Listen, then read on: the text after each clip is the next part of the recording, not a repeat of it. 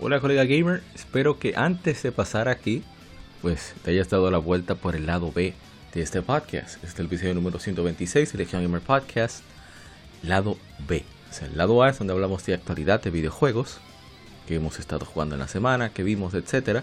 Y este lado B hablamos sobre juegos retro que estuvieron de aniversario durante este, bueno, no tan retro en algunos casos, a partir de 5 años, que estuvieron de aniversario durante estas últimas dos semanas los que hemos jugado sobre todo son los, son los que más comentamos. Y el tema de la semana, que en esta ocasión se trata de lo mejor y lo peor del gaming en el año 2021, junto a mi hermano de Retroact Entertainment, Lajar Sama. Así que espero que disfrutes de este podcast y nos vemos ahora con las Game Femérides.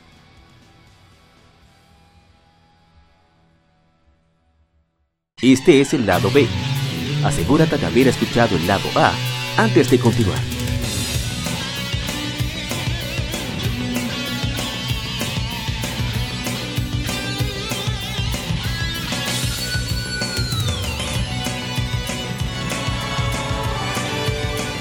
Game Femérides.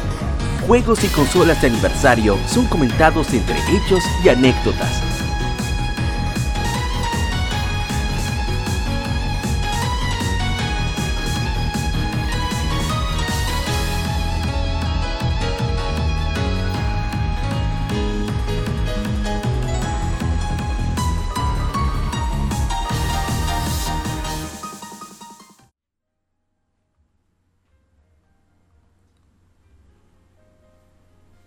Bien, colega gamer, este es el lado B. Acabamos con las Game Femérides. Eh, tenemos unos cuantos juegos que yo siempre quise hacer de streaming, pero no me había tomado la. no había tomado el objetivo de, de, poder tener el equipo para jugarlo de la mejor manera posible. Finalmente pude obtenerlo. Así que conmemoramos que hace 26 años se lanzó Tales of Fantasia. Es un RPG de acción desarrollado originalmente por Wolf Team es el primero de la serie Tales de Namco.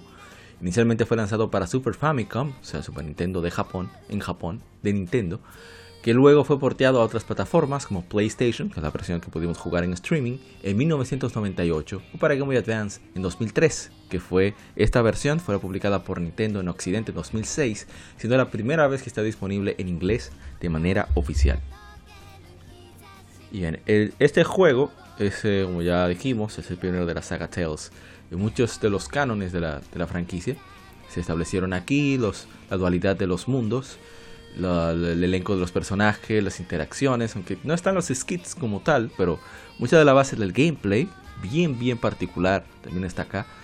Y es, ¿qué decir? Es un juego que tiene mucha alma, que se nota que hubo desavenencias con el equipo de producción. Es una de las cosas que me gustaría discutir a mayor profundidad con colegas que son más llegados a la franquicia, como por ejemplo, no sé, eh, eh, Dark Devil de Mocha Foundry o, el mismo Miguelón de Ryuxo-san de, que nos acompaña por acá a veces, entre otros colegas gamers. Me gustaría que participaran. Pero lo que yo puedo jugar es un juego demasiado sólido para tener 26 años. O sea, cierto que fue la versión de PlayStation. Pero son unos dos o tres años de diferencia solamente. Y la magia que tiene, el ritmo, el pacing. El combate sí se siente, obviamente, comparado a, las entregas posteriores o más próximas como Tales of Destiny o, Tales of Eternia, que es uno de mis favoritos. Pero la base está ahí. está muy sólida, juego muy disfrutable. Eh, ¿Qué decir? Eh, estamos escuchando Yumeba o Waranai. The Dream Doesn't End. El sueño no termina. Eh, que habla mucho precisamente sobre eso, tiene mucho que ver con el juego. Y ojalá que la versión de PSP, que creo que se llama Nakariri Dungeon o algo así, llegara para acá Occidente traducido de manera oficial, una versión remasterizada para consolas actuales que iría excelente, como han hecho, han hecho en Square Enix con la serie Star Ocean. Que nos falta el segundo todavía, pero por lo menos el primero está hasta para Nintendo Switch. Así que ojalá, Ojalá que, que Bandai Namco despierte y se dé cuenta de que más Tales de esos remastered que no, no tienen un costo muy alto, ni. Y si es por distribución digital únicamente, pues tendría buena salida. en mi opinión. Y qué decir, pienso jugarlo posteriormente porque de verdad que, que quedé encantado con la magia de Tales of Fantasia.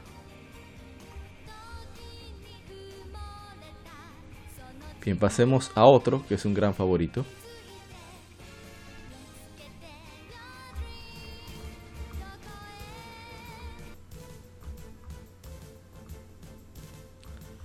Este es uno también muy, muy, muy querido. Hace 21 años se lanzó Lunar 2 Eternal Blue Complete. La secuela de Lunar Silver Star Story Complete. Originalmente lanzado en 1998 para Sega Saturn en Japón, fue porteado a PlayStation en el 1999. Traducido para América en el 2000 por la editora Working Designs. O sea, estamos hablando de esta versión Eternal Blue Complete. El juego originalmente fue lanzado como Lunar 2 Eternal Blue para Sega CD.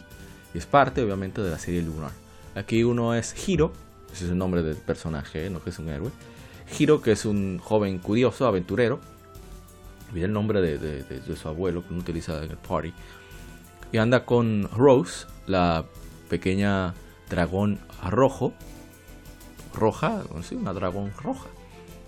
Que es bastante bocona, es parecido al a Nal, el original Lunar pero esta es un poquito, parece que tiene sentimientos de pertenencia como los gatos, un giro. Entonces cuando aparece Lucía, que es la, digamos, la, diosa de la estrella azul, como le llaman a la Tierra, que viene a avisar de Zofar que va a destruir el planeta. Eh, bueno, a destruir el planeta, no, a dominarlo, va a destruir la civilización, digamos. Pues eh, Lucía de una vez viene para, bueno, va para Lunar para advertir lo que sucede, Hiro está ahí, queda encantado con la belleza de, Lucía. Pero resulta que Sofar ya la estaba esperando y le, quita todos sus poderes y la maldice. Eh, me gusta mucho cómo se transmiten esas situaciones directamente al gameplay. Es decir, al principio, cuando llega Lucía, tú te enfrentas a los enemigos que te dieron muchísimo trabajo para poder avanzar. Y Lucía los elimina de un solo golpe. Ni siquiera le hacen daño. Ya tiene 999 de HP, que es el máximo creo que se puede obtener en este juego. Y ni siquiera le ves si tiene niveles ni absolutamente nada. Ella se, ella se, maneja sola y elimina a los enemigos de un solo movimiento. Poderosísimo. Se nota que, es devastador. Entonces cuando sucede lo de la maldición de Zofar, resulta que se transfiere al gameplay de manera que ella solo tiene un HP y no puede ni atacar de lo débil que está. Solamente se defiende. Y es fantástico la manera en que funciona. En ese sentido. Ni siquiera puedes controlarla tampoco. Porque no te tiene confianza. Te lo estás ayudando. Y, y, y la interacción de personajes, los diálogos, el trabajo de actoral de ese doblaje, porque es un doblaje, es muy, muy bueno. Estamos hablando de algo del 2000, que todavía en Estados Unidos como que no se tiene esa dedicación eh, en serio para el doblaje en videojuegos. O sea, no estoy hablando de actuación de voz, por ejemplo, como se ve, bueno, quitando Metal Gear Solid. Pero en general muy pocos juegos lo tenían todavía en esa época. Y hicieron un excelente trabajo. O sea, considerando la verdad, las circunstancias de la época. La música de juego que es maravillosa. El juego no tiene una historia muy profunda, pero tiene su, su magia, como dijimos ahorita con Tales of Fantasia. Lunar es una de mis sagas favoritas de RPG, que de verdad me gustaría que, que Game Arts y Gonjo, que son los propietarios de, Game Arts y de, todo todas las marcas que crearon en Game Arts, no sé si Studio Alex tiene derechos o existe siquiera, pero como me encantaría que, que esta saga volviera. es espectacular, o sea, digo espectacular por lo bien que funciona a pesar del tiempo que ha pasado. Jugamos un casi como dos horas y media, casi tres, una cantidad grosera de tiempo, pero es que yo lo disfruté demasiado. Eh, está en el stream, nuestro canal de YouTube, de así que si quieren ver el gameplay, pues pueden chequear por ahí. De todas formas, yo recomiendo que prueben Lunar, la manera que puedan. Es el primero, si pueden la versión de, de PSP, PlayStation Portable Lunar Silver Star Harmony, para que se empapen de la serie Luego pasé a Lunar 2 que, tenía muchísimo tiempo. creo que desde, comencé, desde, que comencé las Game Femérides y quería jugar Lunar Eternal Blue Complete. Lunar 2. Bien, entonces vamos a ver lo que sigue. Uno que estuvo de aniversario, hace 34 años se lanzó Mega Man en Japón, Rockman. Eh, y nuestro amigo, varios amigos eh, dejaron su comentario, obviamente. Así que vamos a, solamente vamos a leer los comentarios, voy a comentar mucho más Mega Man. Dice eh, Guillermo Soto. Como que recuerdo que el, el Eggman es el más difícil de pasar. De verdad, para mí todos son difíciles. Yo no soy bueno en Mega Man, pero me encanta. Dice Pablo Naop, el único con banda sonora de Manami Matsumai, por lo menos en solitario. Un gran trabajo en, la partitura de Mega Man.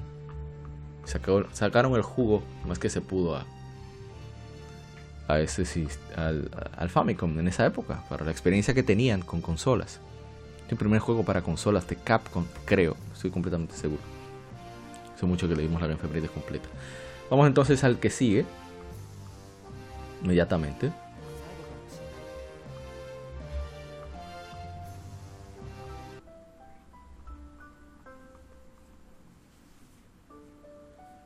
Que ponerse un poquito como medio romántico y serio. Hace 20 años fue lanzado Final Fantasy X es un RPG desarrollado y publicado por Square, hoy Square Enix, como la décima entrega en la serie Final Fantasy.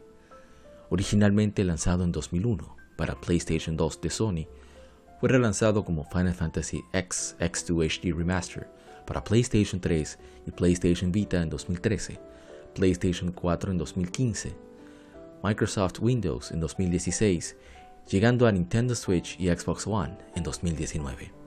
El juego marca la transición de la serie de entornos pre-renderizados a áreas totalmente 3D, el primero de la serie en presentar actuación de voz. Final Fantasy X reemplaza el Active Time Battle con Conditional Turn-Based Battle y usa un nuevo sistema de niveles llamados Sphere Grid. Ya, ya, vamos a dejar ese personaje detrás, que anda detrás de Yuna. Vamos a ver los personajes primero. Digo, los comentarios, perdón. Dice Raúl Albert. Ah, pero yo estoy loco, o sea, yo no leí los lo que tenemos en, Instagram. Estoy completamente desquiciado. Denme un momento para buscar. Pero Final Fantasy X, ese intro para mí, Zonarkand, el tema, es de los mejores temas que ha compuesto el maestro Nobuo Uematsu. Vamos a ver, eh, comenzamos con Tales. Oh, pero no, no, vamos, a, vamos para atrás. Tenemos que volver para atrás momentáneamente. Disculpen la molestia de tener que regresar, pero es lo que hay, como decimos aquí. Pasamos to Zanarkand nos quedamos con Yume o, Yume o, Waranai. Dice Andrés Carrero 93, mi saga favorita. El J-Game 27, una grasa en su totalidad. Gracias cuando decimos que algo es muy bueno aquí en República Dominicana. Una grasa en su totalidad, muy duro, uno de los mejores RPG de Super Nintendo. Dice Michael Michel Taicho RD, me encanta lo fresco que es este juego. De hecho, estaba buscando el nombre para volver a jugarlo. Gracias, ese es nuestro trabajo. Eh, gracias a ti por, dejar el comentario.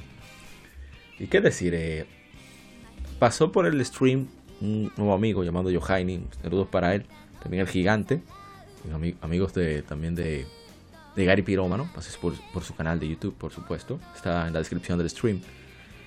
Y la magia de, Tales of todavía creo que se mantiene, a pesar de que lo quizás rebuscado de la fórmula, pero funciona, tiene, tiene su encanto. No sale todos los años, así que lo veo bien.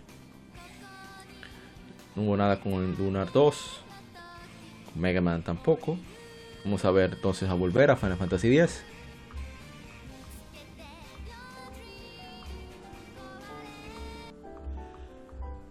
A ver, entonces vamos a leer los comentarios de Instagram primero para que no se me olviden. Dice mi hermano Kevin Paneles, el primer juego que me trasnoché para terminarlo.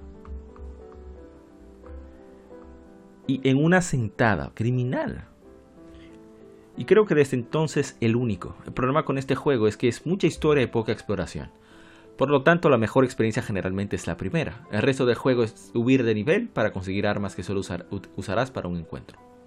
Ah, eso no está mal. Final Fantasy no es que sea un RPG tan hardcore tampoco. Pero tiene, tiene sus, ¿verdad? Sus, sus elementos opcionales que hacen que uno tenga que sudar. Dice Andrés Carrero 93, juegazo.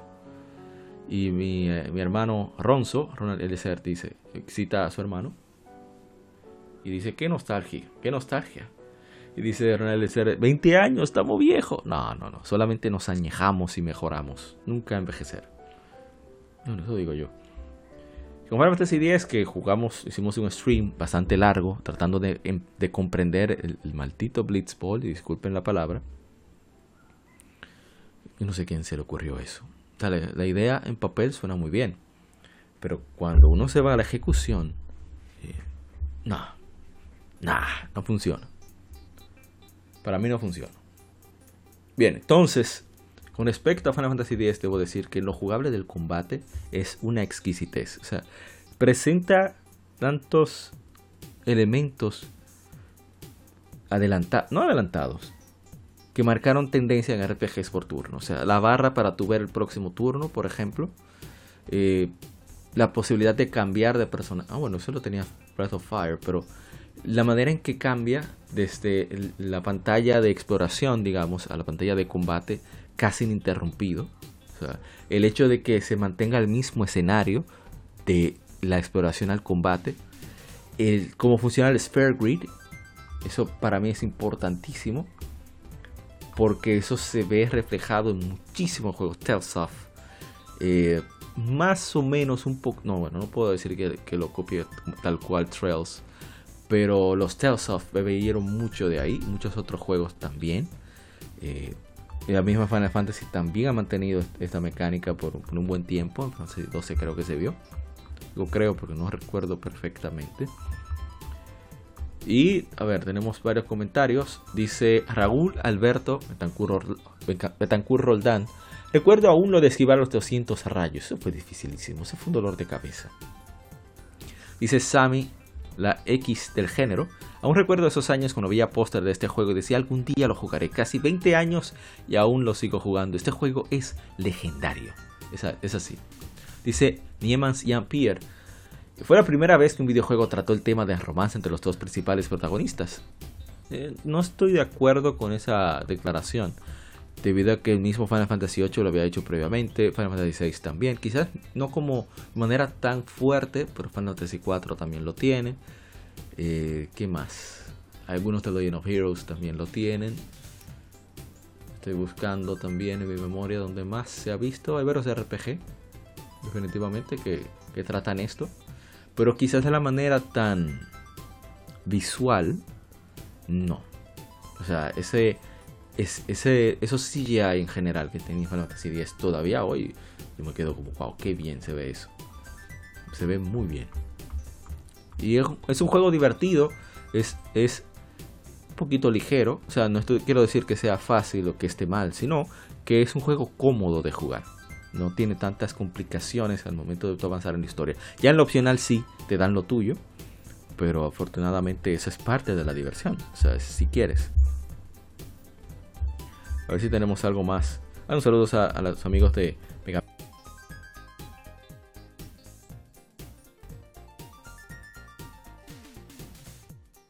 Mixtape. Se pasaron por ahí. Y no recuerdo si leí lo de Pablo Naop. Uh, ah, sí, Pablo Naop de Mega Mixtape, que ahora van a ir con Final Fantasy. Bueno, están tienen una encuesta en su página de cuál juego le harán le darán análisis de toda la banda sonora la siguiente temporada, así que pasen por, pásense por Mega Mixtape. Y a ver, a ver, a ver, a ver, ¿dónde nos quedamos? Me fue el hilo, bueno, no el hilo, pero ustedes saben. ¿Falta alguno por comentar? No. Bueno, vamos entonces a pasar al que sigue. Que es el último de la tanda, por cierto. Bueno, vamos a mencionar otros, pero es el último.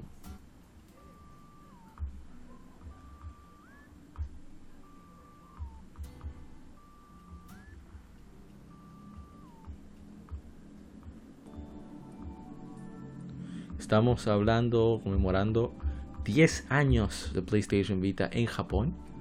Eh, quisiera hacerle un especial, pero antes de llegar a PlayStation Vita creo que debemos llegar primero a lo que es el Nintendo 10, el PSP, etcétera, etcétera. Sí, las personas parece que están trasladándose ahora a alguna fiesta, no sé. O en fin. Eh, pero me gustaría mucho hacerle un, un especial dedicado a, PlayStation Vita. Mi consola por... Bueno, vamos a hablar de la, la opinión. Vamos a dar los datos primero. Hace 10 años se lanzó en Japón PlayStation Vita, oficialmente abreviado como PS Vita, PS Vita o Vita. Es una consola de videojuegos portátil desarrollada y publicada por Sony. Es el sucesor de PlayStation Portable, PSP, como parte de la marca de aparatos portátiles. El modelo original incluye una pantalla de 5 pulgadas, 130 milímetros, OLED, táctil multitouch, ah, capacitiva, dos palancas análogas, botones frontales y laterales, soporte de Bluetooth, Wi-Fi, algunos modelos con 3G. Internamente presenta un procesador ARM Cortex A9 MP Core y un GPU quad-core SGX 543MP. Un modelo actualizado, PlayStation Vita 2000, fue lanzado entre 2013 y 2014 con tamaño similar, más ligero, mejor rendimiento de la batería y una pantalla LCD que reemplaza la pantalla OLED. Sony también lanzó PlayStation TV, PlayStation Vita TV en Japón, un modelo de PS Vita que permite jugar tanto títulos de PS Vita como de PSP y PS1 en la televisión como consola casera. Este modelo fue descontinuado en 2015. El diseño del sistema fue creado para mezclar la experiencia de juegos de gran presupuesto con los juegos casuales para móviles de moda. Sin embargo, al año siguiente de un lanzamiento exitoso, las ventas del hardware y los juegos de gran presupuesto bajaron, amenazando su tiempo de vida. Los lanzamientos de juegos indies occidentales, combinado con el apoyo de compañías japonesas, mantuvieron al aparato estable fuerte oleada de juegos RPG y novelas visuales de Japón, en conjunto con los indies de Occidente, mantuvieron con ventas moderadas en Japón y con una base de usuarios pequeña pero apasionante en Occidente. Aunque Sony no revela los números exactos, se estima que ha vendido unos 15 millones de unidades, unas 15 millones de unidades. Ese es el PlayStation Vita.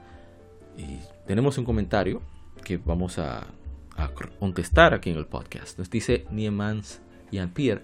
Mi primo tuvo una que le mandó mi tío de Estados Unidos. Era una bestia en gráficas, diseño y portabilidad. Muy lamentablemente su catálogo de juegos no recibió el interés que debía por parte de Sony. En este aspecto, Nintendo 10 y Nintendo 3DS superaron por mucho a PlayStation Vita. Contra First Party sí podremos decir que sí, pero en juegos en general la cantidad eh, de los juegos es enorme y la calidad es equiparable por mucho. O sea, tú tienes por ejemplo en Nintendo 3DS tienes Yoshi's Island, tienes Yoshi, Pucci and Yoshi Dios mío, ¿cómo se llama? El port de Wii U. No fue el nombre. Bueno, ese juego. Y. Pero en PlayStation Vita tienes Rayman Legends. Rayman Legends es un bendito juegazo. Tienes Super Mario 3D, 3D Land. Y bueno, tienes, no sé, Sly Cooper Thieves in Time. O sea, siempre hay algo más o menos parecido. Y no sé, es un catálogo muy particular. Eso sí, no es un catálogo que, que es general para, todo el mundo. Hay que tener un gusto muy específico de RPGs, eh, eh, novelas visuales, eh, juegos indies. Tienes que irte un poco de, esa familiaridad de Nintendo. por ejemplo, ¿cómo se llama este indie? Meat Boy está en PlayStation Vita, tiene un PlayStation Plus. Ese tipo de cosas. Juegos de, de Sword Art Online también de Digimon. Entonces tú tienes una variedad de, catálogo bastante eh, particular, pero de calidad, eh, que hace que si te gustan ese tipo de juegos, como es el caso de mío, de aquí en Legion Gamers, por eso siempre hablamos de RPG y ese tipo de juegos, pues es difícil que te salga, se salgas de ahí. Y a ver, vamos a leer otros comentarios en, en Instagram. Dice mi hermano Kevin, Kevin Cruz, Kevin Paneles. Todavía no lo consigo, cada vez se pone más difícil. Digo que tan sencillo que es aquí en, nuestro país, en República Dominicana. Dice mi hermano Nintemax. Irónicamente tuvo más juegos que la competidora 3DS, quien sí tuvo éxito comercial. Es tan bueno lo de Vita que casi sin apoyo de Sony ha logrado una comunidad única y fiel. Eso es así. Muchos han a Nintendo Switch, muchos de los usuarios de PlayStation Vita. Y como dice Nintemax, eh, pero eh, hablamos de eso en un episodio comentando la noticia de lo que dijo que supuestamente sucedió con PlayStation Vita, un, un bueno, lo que sucedió con PlayStation Vita según un supuesto ex empleado de Sony. Y es que Sony estaba bajo las cuerdas, eh, ¿cómo se dice? En las cuerdas, en el ring. El PlayStation 3 le costó más caro de lo que pensaba. Ninguna de la, la mayoría de las demás divisiones no produjeron como se esperaba. Las estipulaciones no se cumplieron. Tuvieron que vender Sony Bio. Prácticamente deshicieron de Ericsson en celulares. Las películas no estaban rindiendo en lo económico. Y la música pues estaba ahí más o menos. Entonces no, no estaba tan, tan fácil el hecho de tú poder mantener el enfoque en un sistema que te dio problemas, pero más o menos ya está yendo a camino y que debes mantener presencia porque tu mayor rival está ahí. O tú enfocarte en portátiles donde no estás teniendo ni siquiera la mitad en la cantidad de tiempo, ni siquiera un tercio de lo que tuvo el predecesor. O sea, ya eso te da indicio de que comercialmente no te va a ir bien. Entonces Sony optó por, apostar todo a, la próxima generación de PlayStation 4 y trató de rescatar todo lo posible a PlayStation 3 porque es un, una marca mucho más relevante, sobre todo en los mercados que más estaban rindiendo, como es el caso de, de Occidente. PlayStation actualmente está centrado en Occidente, tanto en, la administración como en inversión y enfoque de mercado. Japón lamentablemente pues perdió ese interés, y estoy hablando de los gamers japoneses, no tienen la mayoría, ya, ya las consolas no son tan mainstream, o sea, son conocidas, pero fuera de, de las consolas de Nintendo, por su característica de portabilidad, a los japoneses les encanta ese aspecto y, los móviles no se están moviendo tanto las cosas. Se están moviendo bien a ciertas marcas, etcétera, pero ya todos, incluyendo los, los juegos de nicho, los desarrolladores de nicho, están tomando en cuenta el mercado occidental cada vez más. Y de hecho, con, habló en una entrevista a Toshihiro Kondo, creo que fue Toshihiro Kondo por un accidente. Bueno, la gente de Falcon habló de que desean buscar la manera de acelerar, de acortar la distancia, el intervalo de tiempo entre el lanzamiento de un juego en Japón y el tiempo de localización que ralentiza, por, bueno, hablamos de eso en el lado A, por la cantidad de texto, ralentiza muchísimo el lanzamiento en Occidente. Por eso vamos a tener Trails of Reverie como dos años después. Es que no hay remedio. Dos años, no, tres años o cuatro. Porque no hay remedio. En fin, volviendo otra vez con PlayStation Vita. Eh, eso que están escuchando la música de Nier, yo usaba Nier todo el tiempo. Es una aplicación que basado en la geolocalización de la de la conexión de internet en la que vaya, tú ibas obteniendo la información de otras personas, de juegos que estuviera jugando, más o menos como funcionan en 3DS, lo del Spot Pass Street Pass, sobre todo Street Pass. Lo de PlayStation Vita era más complejo. Era tan complejo que Sony nunca lo explicó bien. Yo lo entendí por estar de necio pullando. El truco con el Nier es tú dejar el PlayStation Vita en Sleep Mode y él va recogiendo diferentes señales de Wi-Fi que luego cuando ya se conecte de manera oficial, pues él, el, el sistema lo que hace es que toma, digamos, los cálculos y analiza las, las locaciones y basado en esas locaciones, personas que tuvieran, digamos, eh, según su conexión, porque según la conexión, no el aparato en sí, según su conexión, la localidad en donde se encontraba o donde generalmente se encuentra y, funciona el NIR, mucha gente lo tiene en automático y ni se, no se dio cuenta, pues eh, funcionaba. Y así conocí a varios colegas gamers. Incluso Willy, Willy Excunta, que estuvo por acá, fue a través de, de, de, del de PlayStation Vita que lo conocí. Y, y, nos hicimos amigos, muy buenos amigos. O por lo menos eso pienso yo. El punto es que eh, esos son de los problemas que tuvo Sony. Muy, muy poca comunicación con, con la comunidad gamer en general nosotros los fans de PlayStation Vita que nos enamoramos del aparato desde que lo vimos, pues ya es otra historia. Nosotros buscamos el aparato, conocer más cómo funcionaba. El costo de las memorias fue gravísimo error, aunque yo entiendo la, la situación de Sony de querer proteger más su aparato para poder tener cierta seguridad para ellos mismos y también para los licenciatarios, que de hecho esa fue la razón por la cual PlayStation Vita tenía como tantas ofertas en digital comparado al mismo Nintendo 3DS y demás. Y, y, Sony dio bastante apoyo a los licenciatarios japoneses. Lo vimos, por ejemplo, con Tokiden. En cuanto a el crossplay, por ejemplo, o el manejo online. Y así otros juegos que hay por ahí. Y, qué decir, eh, yo adoro muchísimo el aparato.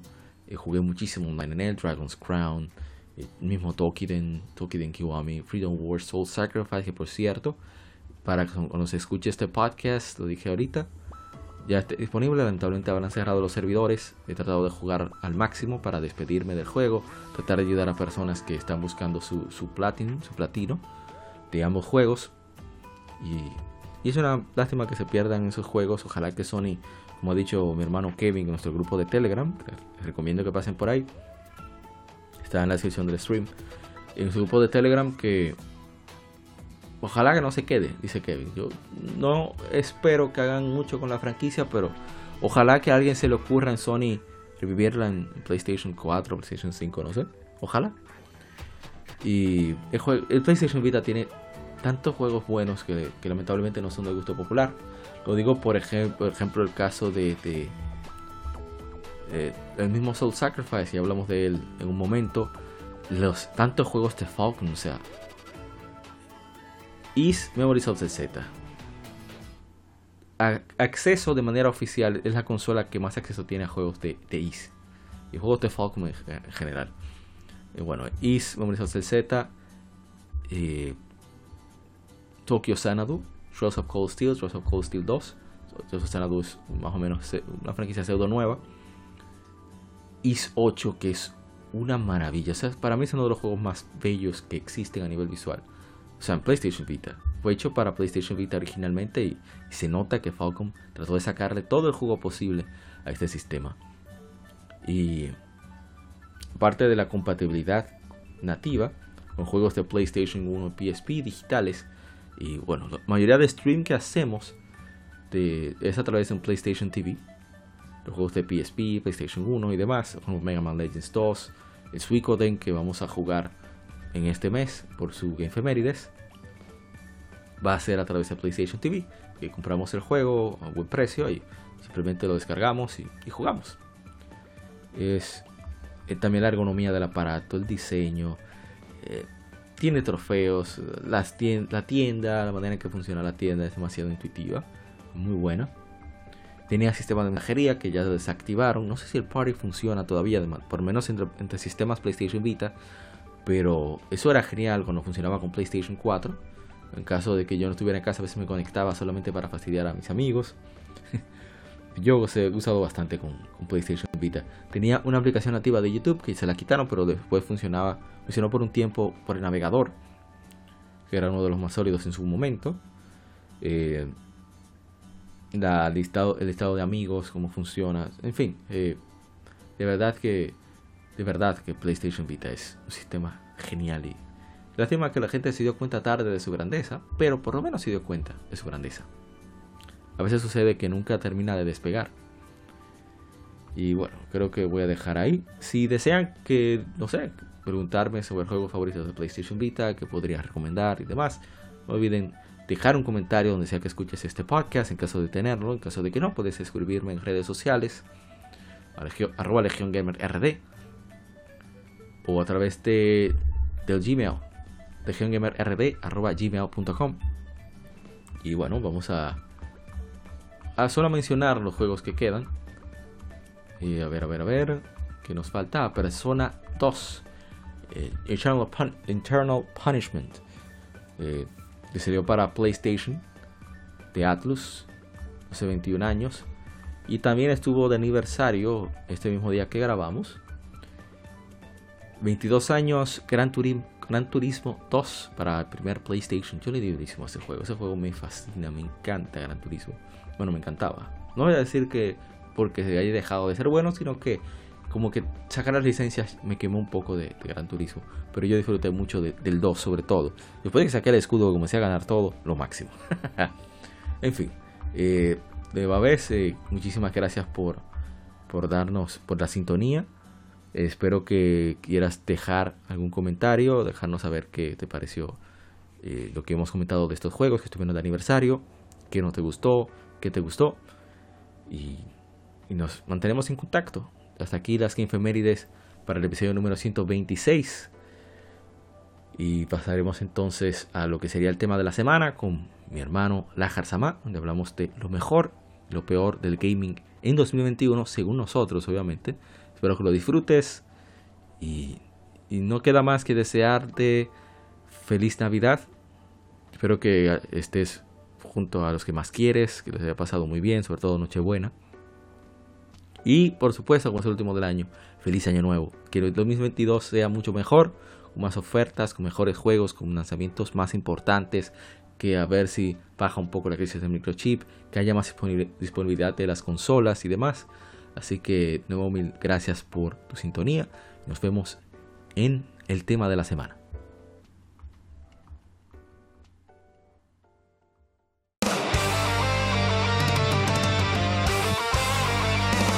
Para revivir los grandes momentos y títulos del videojuego clásico, no dejes de escuchar cada mes Modo 7 Podcast. Ven y recuerda con nosotros entre análisis retro, datos y anécdotas la época dorada del videojuego. Sin micropagos ni pases de temporada, solo puro amor por el pixel y el polígono. Modo 7 Podcast, la retroaventura comienza ya.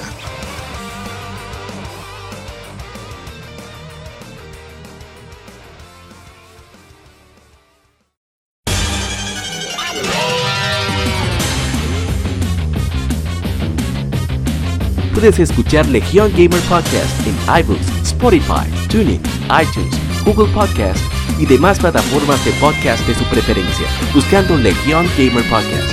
Recuerda seguirnos en las redes sociales como arroba Legion Gamer RD. Visita nuestra página de Facebook para que seas parte de nuestros streams de las Mérides, donde recordamos y jugamos algunos juegos de su aniversario.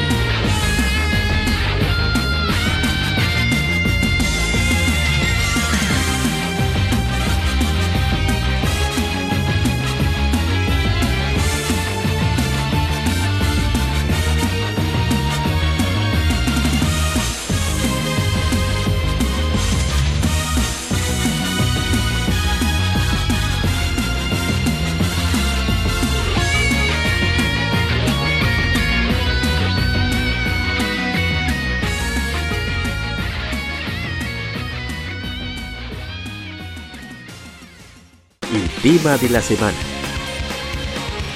Un tópico o cuestión particular es debatido por la Legión.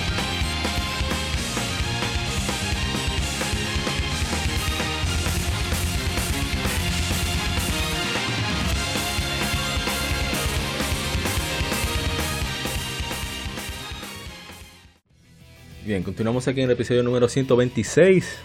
Vamos para la despedida del año. Estamos aquí a mi hermano el Retroact Entertainment, señor Andrés Pichardo, Lajarzama. Miren que ni ya dije el nombre completo, se jodió. Dígame, señor Lajarzama, ¿cómo está?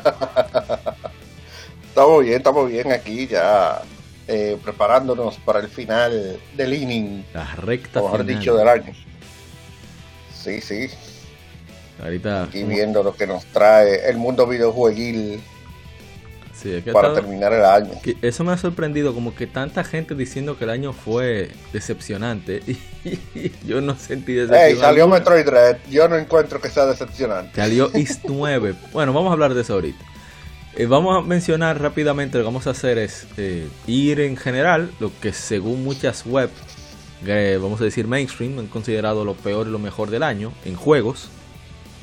Pero nosotros vamos a dar nuestra opinión sobre esos juegos si merecen estar considerados como de lo peor o lo mejor. Y luego vamos a ir con nuestras, nuestros puntos de vista particulares sobre precisamente lo mejor y lo peor del año. Ok, vamos a comenzar con lo peor. Según Gaming Bolt hicieron una, recopilación de los peores juegos del año. Vamos a ver eh, los nominados. Red Out Space Assault, un Racer Arcade, también con disparos. Eh, no se ve muy impresionante, pero no sé. Recompile, un, juego, una premisa eh, basada en papel. Eh, o sea, el texto no está mal, es una especie de, de Metroidvania. Eh, requiere exploración, combate, etcétera, etcétera, pero parece que no le fue tan bien. Game of Life 2 no es supuestamente gran cosa, sobrevalorado en cuanto al precio. El juego técnicamente no se ve muy llamativo, que digamos, es bastante infantiloide. El otro es Away the Survival Series, que es sobre precisamente eso. Eh, es como una especie de documental jugable de videojuegos, donde animales. yo no creo que eso sea divertido. Eh, Dios mío, Dios. No es divertido ser un animal que expresa, que te toca. Ey, ey, ey. Espérate, espérate, espérate. Que Goose Simulator era interesante. No, no, espérate. Tú no dices de Goose, pero el Goose, o sea, el ganso es el rey de, de la ciudad. O sea, nadie puede con un maldito ganso. No, no, no. Es más, yo voy más lejos. El Palacio Nacional de este país, es la casa de gobierno, tiene gansos. Bueno, tenía, en los jardines, porque es el mejor animal de seguridad. Ya, exacto. Tú puedes poner un pastor alemán, un, un, un Rottweiler, un Doberman, ¿cuál es otro que me falta? Y un Pitbull. Y el ganso se lo come a todo. Le da durísimo. El ganso no le teme a nada. Imagínate tú. Entonces no, no es lo mismo, pero esto como que está, no sé. No, no, no, eso no está de nada. Bien, eh, buildings, oye esta, buildings have feelings too. Los edificios tienen sentimientos también. Yo, yo ni nada voy a decir. El otro es Skatebird. Eh, tiene física de Skatebird, literalmente es una, un ave okay. que, que priva en Tony Hawk. Parece que le gustó como Tony Hawk, Hawk, que es halcón. Y, dijeron, ah, pero vamos a hacer un jueguito estilo Tony Hawk. Y yo, ok. Me lo envié ahí, uh listado. Eh, no sé, no, no, no me convence en absoluto. Le digo, Grand Theft Auto The Trilogy The Definitive Edition.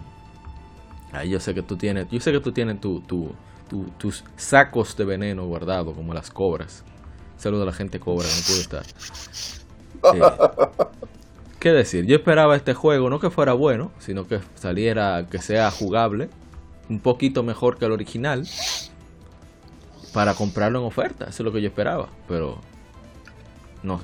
Hable usted. Cuando lo regalen, no te preocupes. Hable usted, yo sé que usted tiene. No va a decir nada. O lo va a dejar cuando le no, no, no, no.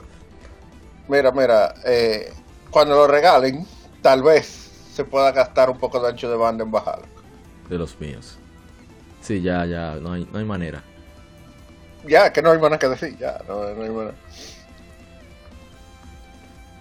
Entonces después está Foreclosed, eh, Cyberpunk que se ha vuelto muy popular, el género Cyberpunk. Eh, visualmente se ve un poquito llamativo, un poquito no, se ve llamativo, pero aparentemente es muy genérico. Y parece que llega a puntos en, el cual es injugable por los problemas de físicas y, y los rotos que está. Eh, después está supuestamente Baldo the Guardian Owls. el nombre, solamente el nombre me asusta. Tiene un estilo bastante celdesco, digamos. O sea, son corazones, el HP, eh, la manera en que se visualiza el mapa y los personajes. Eh, pero parece que no, no cumple. Mm, bueno, qué difícil. Hay uno que, bueno, vamos a mencionarlo primero. Biomutant es un juego que prometía, prometía no, se como que se sobrevaloró al momento de anunciarse y de presentarse trailers. Lo digo por la prensa, no por la gente, eh, por si acaso. Entonces cuando salió el juego, era un juego decente, pero no tenía obviamente esas características que tanto alababan por lo visual, porque parece que ni siquiera lo jugaron, como siempre, que prometía Biomutant. Yo considero que el juego, no lo he jugado, ¿eh? pero amigos que no han probado dicen, no, el juego es decente. Un juego de 7.58, que ahora 7.5 es malo. O sea, y antes eso era una calificación promedio. Un, un juego decente. Exacto. Pero ahora no sé, parece que la gente ahora pasa con 80 nada más en las escuelas. Eso es lo que está pasando. Usted que es maestro, la más. La gente con 75 se quema. No, se supone que no. Ah.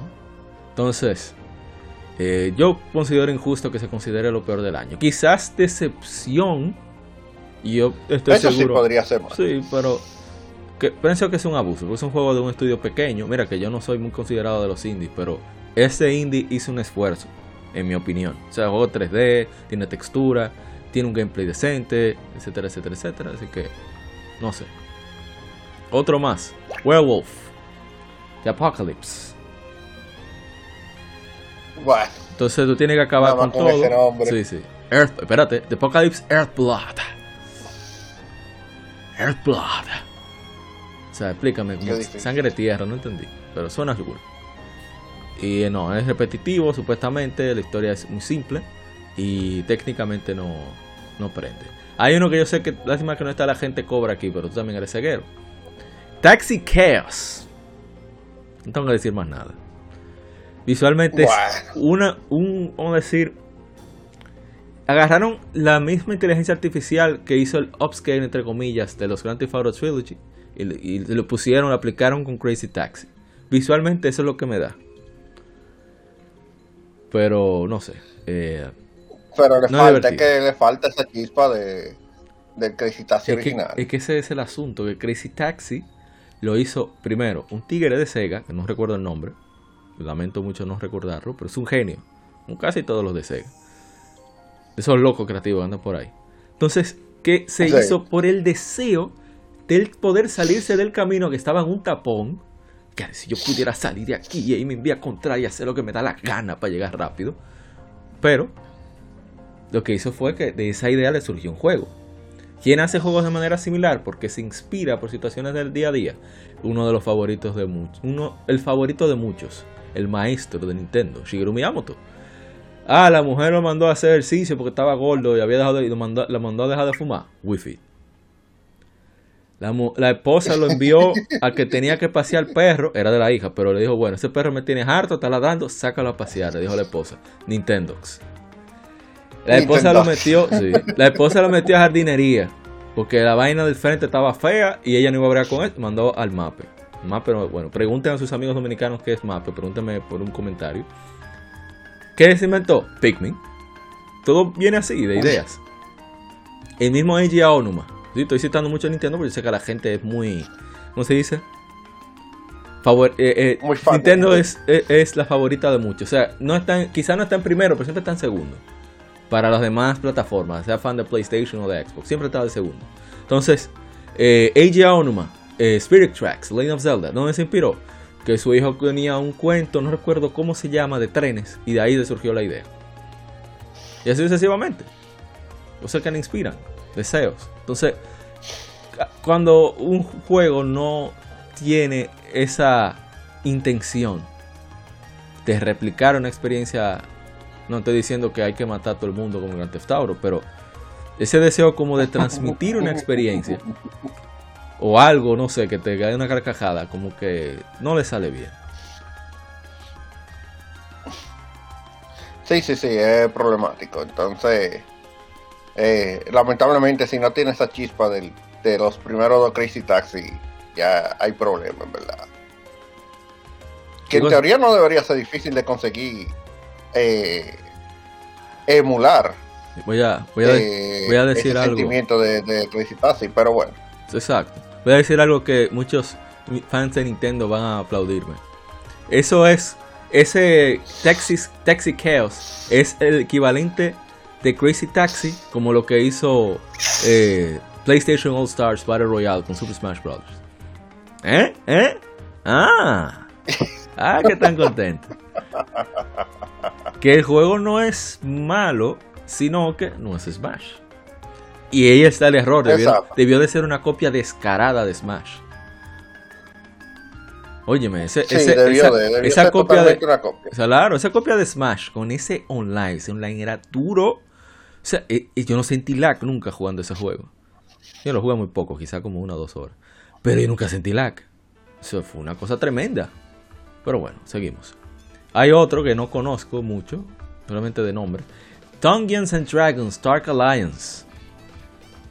Eh, Como un juego de Dungeons and Dragons entre los peores, pero Supuestamente malo. tiene malas ideas, pobres decisiones de diseño, optimización terrible. Eso sí es verdad que mata un juego cuando optimización es mal. Ah, no, sí, eso ahora sea, mismo eso acaba. Sí.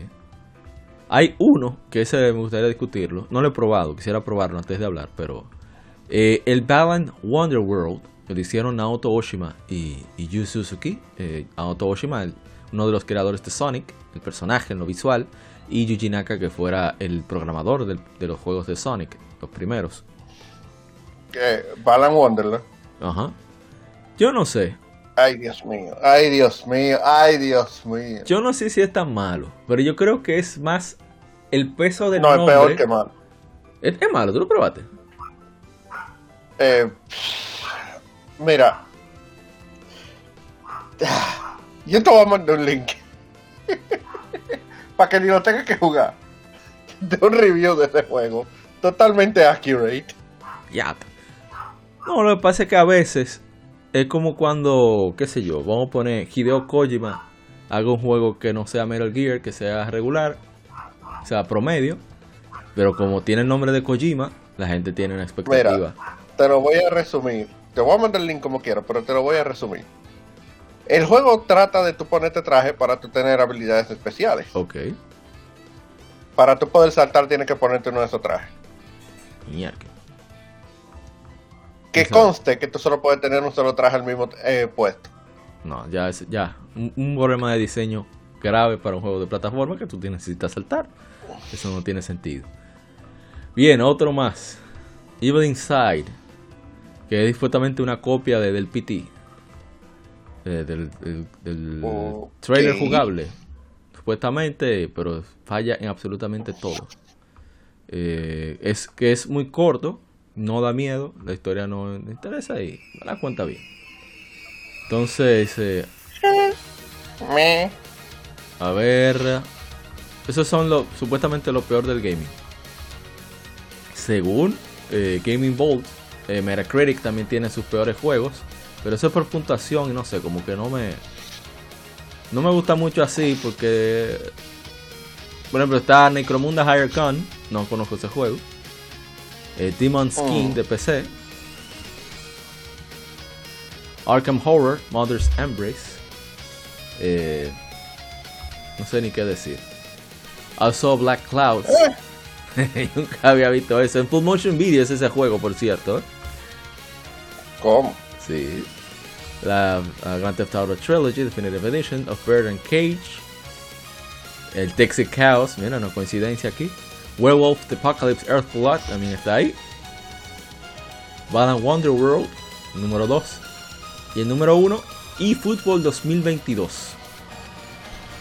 Ay, Es el peor oficialmente. mío. pero- Yo decía, ¿verdad? Porque yo, yo hablaba por la Eh, intención. Ese está por encima de lo malo.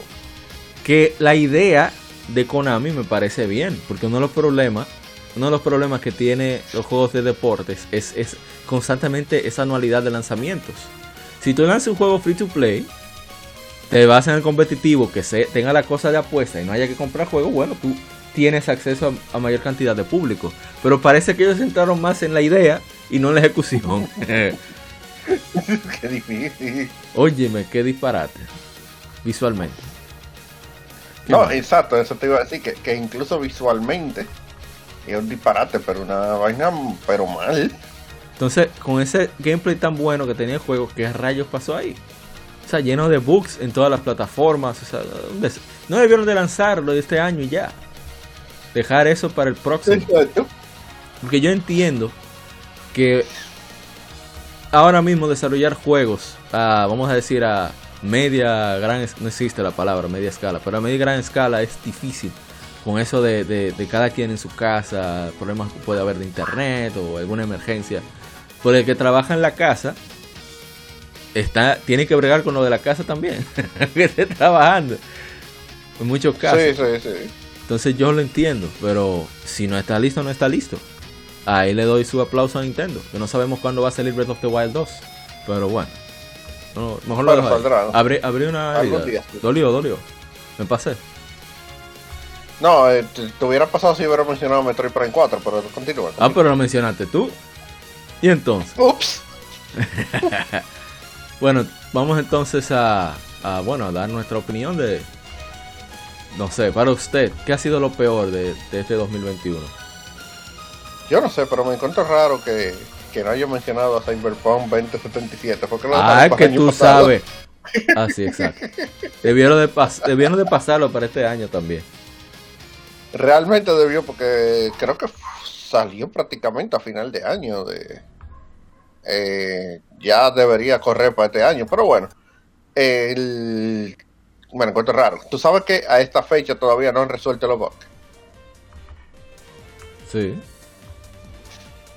En esta fecha todavía. O sea, ya el juego tiene un año, o va a tener un año ya de lanzamiento. Y todavía no han resuelto los, bugs, sobre todo en PC. O sea que todavía tienen problemas de bugs en PC, que es donde mejor corre. Sí. Increíble. De hecho, un youtuber eh, de lo que yo sigo que hacen gameplay, él dijo eso mismo, que él le instaló los otros días, que para ver si ya habían resuelto y vaina. Y que cuando probó, él dijo que, no duró ni una hora instalada. ¿Qué más? Que hasta se le olvidó hacer el video, que él iba a hacer un video. y que para enseñarlo, porque hasta eso se le olvidó y que no vuelve a instalar eso por ahora. Así que ya tú puedes saber. Pero nada, de por lo menos de, ahora, de, este año, yo realmente, fuera de, de Balan Wonderland y, y el juego de, de I de, de Konami, que, que ciertamente es, la idea es buena, la idea realmente es buena, es algo incluso un poco diferente a lo que ya FIFA y PES nos tienen acostumbrados pero la ejecución y sobre todo a nivel gráfico es pésima, pero pésima, pésima, pésima. Eh, como tú dices, ellos debieron haber atrasado eso y tirarlo el año que viene. O incluso el que el otro que sigue, si iba a seguir teniendo problemas. Y no tirar no tirar ese bodrio. Usaron Porque, por ejemplo, exacto, porque, por ejemplo, eso era arreglable. Eso era asfixiable. Eh, Balan Wonderland, ahí es incluso peor porque ya el problema intrínseco de, de, Balan Wonderland es su propio gameplay. Entonces ya son otros 500, ya no es algo que tú puedas eh, resolver tan fácil en, en comparación, por ejemplo, con, con el tema este del juego de Konami, eh, que literalmente es un tema de, más que otra cosa, de, gráfico y de estabilidad y, una contra cosita. Sí. Pero que con un poco más de tiempo eso se podía resolver, incluso como tú dices, usando el Unreal Engine, tal vez, no sé. Sí, que, no eh, hubiera que enfocarse tanto en sacarle el jugo a ese motor que no se sabe qué tan complicado es. El, yo no sé si lo están usando, Fox Engine, lo están usando todavía, no sé. Fox Engine, para, para recordarles, es el motor que se creó para Metal Gear Solid 5 que lo hizo Kojima Productions cuando era parte de, de, Konami. Que eso fue también una de las razones por las cuales se dilató tanto el juego, creando ese, ese motor. Sí, porque tuvieron que crear el, engine y luego crear el propio juego, porque no podían hacer una cosa encima de la otra. Había primero que hacer algo y luego hacer eh, la parte del juego lamentablemente. Sin embargo, el juego salió bien, pero yo no sé si Konami todavía está usando eso. Quizás son eh, no tienen la capacidad técnica para usar el Fox Engine. LOL. No, no creo que sea por eso. Pero no sé, no sé. Ahí ellos tienen que revisarse ahí. Pero yo diría que, sinceramente, que lo peor de este año no sería ese, sino realmente Balan Wonderland, porque es lo que te digo. Eh, el problema de Balan es un problema de gameplay. Eh, o sea, estamos hablando del propio diseño, el diseño del, juego. está muy mal. Eh, que recuerdo, Andrés, por si acaso, está mal. Que no estamos hablando solamente de juegos, sino de lo que haya pasado en cuanto a gaming. Bueno, si hablamos en cuanto a lo que ha pasado en cuanto a gaming, no sé, ah, qué malo ha pasado. ¿Tú quieres arranco yo? todavía. Arranca tú, porque yo realmente que yo recuerde, o sea, que algo tan malo que yo todavía no recuerde, realmente los, no recuerdo. Los scalpers continúan arrasando con los gamers, o sea, en el sentido de que han comprado, teniendo acceso a esas eh, cosas. Si tú supieras que ciertamente se podría decir que, que es una problemática, aunque em, eso afecta sobre todo a, a Nintendo con, con los Collector Edition de de Nintendo y sin embargo yo puedo decirte que se han tomado medidas eh, al respecto. Eh, empezaron con eh, los controles de Skyward Sword, los, los controles de coleccionables de los Joy-Con de, de Skyward. hay, hay una cosa, disculpa la interrupción, que la gente, bueno, la gente no. Que muchos gamers que quizás no están involucrados en eso del coleccionismo y demás, que no comprenden. Mucha gente no, no compra algo de edición limitada para tenerlo presentado como- o, en sus plásticos, como decimos aquí. Hay gente que lo compra porque quiere usarlo. Porque quiere destaparlo, exacto. ver las cosas que trae, disfrutarlo y trae un póster, pegarlo. Hay gente, incluso juegos clásicos, que debí mencionar eso, por cierto. Saludo a, a Ariel Sánchez, escucha esto de, de Gamecast y todo el elenco de allá. Que hay gente que compra, por ejemplo, Andrés, que es fan de Mega Man X. Él compra su Mega Man X de PlayStation 1, Mega Man X4 o X5, no sé, X6, para ponerlo en su PlayStation y jugarlo. Exacto. No es para te- es como un transporte en el tiempo, o sea, espacio-tiempo con el mismo objeto que cuando lo jugó la primera vez. Esa es una de las razones por la cual muchos adoran su retro gamer. Le transporta ese momento. A mí me pasa, por ejemplo, con la revista Club Nintendo. Si es una revista que yo leí en su momento, óyeme, eh, no es lo mismo leerlo a través de la Ah, tablet no, pero que espérate, la revista física. estamos hablando, estamos hablando de dos cosas, porque los scalpers tenemos que hablar a nivel de que ahora que lo mencionas ahí, del mercado retro. Sí. Hay una Ah, problemática con, con, con el mercado Eh, retro, pero también hay una problemática con lo Con que lo está actual. saliendo hoy en día. Sí, exactamente. Exacto, pero vamos primero con la parte de, De la de actual. retro, porque Ah, obviamente retro, es más ok. viejo. Sí. Sí, claro, porque es más viejo. y, y de por sí ya tuviste una introducción ahí. Sí. Eh, al- bueno, con los temas de la pandemia, el mercado retro ya iba increciendo. eh, los precios ya iban subiendo eh, de ciertos juegos y eso, pero se mantenía, No, era, vamos era- a decir que en unos niveles aceptables. Sí, exacto. Hasta o antes sea, de la no- pandemia. tenían luego de sentido. pandemia, tenían sentido. O sea, Sí, que sí. un Earthbound te cueste, dos- cueste 200 dólares tiene sentido. Juego raro que hay mucha demanda. O sea, está Exacto, bien. porque eh, eh, que ese es precisamente uno de, uno de los problemas. Y a eso iba. Eh, luego de la pandemia, y probablemente por el tema de, de los cheques de estímulo que se dio en Estados Unidos, porque la burbuja empieza realmente en Estados Unidos. Como siempre. De, sí, de hecho ahora, eh, hace menos de un año que está llegando a Europa, y los precios de- en Europa ya también se están inflando. Pero eh, a nivel de, de Estados Unidos, estamos hablando de juegos que costaban 50 dólares, por decir algo. Ahora te valen 150, 200. Mira, te voy a dar un sí. ejemplo sencillo. Castlevania Symphony of the Night. Castlevania Symphony of the Night era un juego que el Black Label, o sea, el, el First Edition, te valía entre 35, 50 Que dólares. está bien. Dependiendo, Claro. dependiendo obviamente La condición. el- la condición de, eh, del juego. Incluso yo llegué a ver nuevos que costaban en alrededor de 100, 150 dólares. El juego presentado, nuevo, con, todo su plástico. ¿Qué pasó? Yo le estaba dando seguimiento a ese juego de un chin antes de que empezara la pandemia, porque yo lo tenía y cosas pasaron y me lo desaparecieron y lo quería conseguir para atrás. Entonces yo le estuve dando larga porque yo lo veía baratos. Sí. O sea, te lo estoy diciendo, yo lo veía 50, de 40 dólares. De buena primera, el juego se metió a 100 dólares. Oye. Y a- ahora mismo el juego está que si tú lo sueltas entre 150 a 200 por uno, por una copia, no te lo dan. Y no, y realmente, porque subió. O sea, Castlevania Symphony of the Night sí, es verdad, es uno de los juegos. Tú podrás decir, bueno, el Castlevania definitivo. Mucha gente dice que el Castlevania Pero, definitivo. pero no es un juego que- raro. Hubo copias suficientes. Pero exacto, no es un juego raro. Eh, tal vez la versión Black Label Ah, sí. puede que lo sea, pero la, pero la Green Label, o sea, la Greatest Hits, no es rara. Hay pila de, de Castlevania Greatest Hits.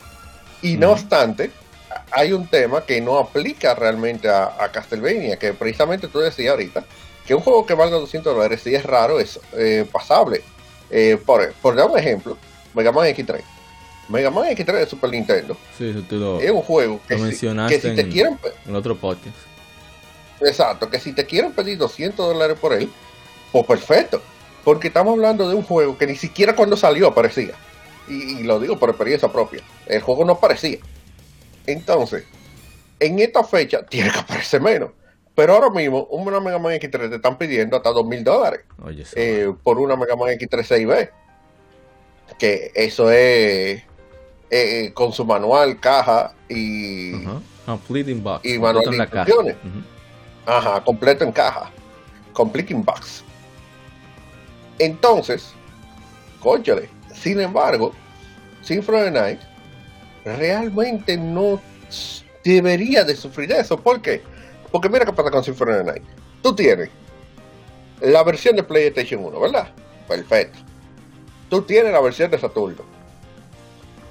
Pero no obstante, y, estamos, y no estamos hablando de, de versiones de que, que, que salieron una y después a los 5 años salió otra. No, no.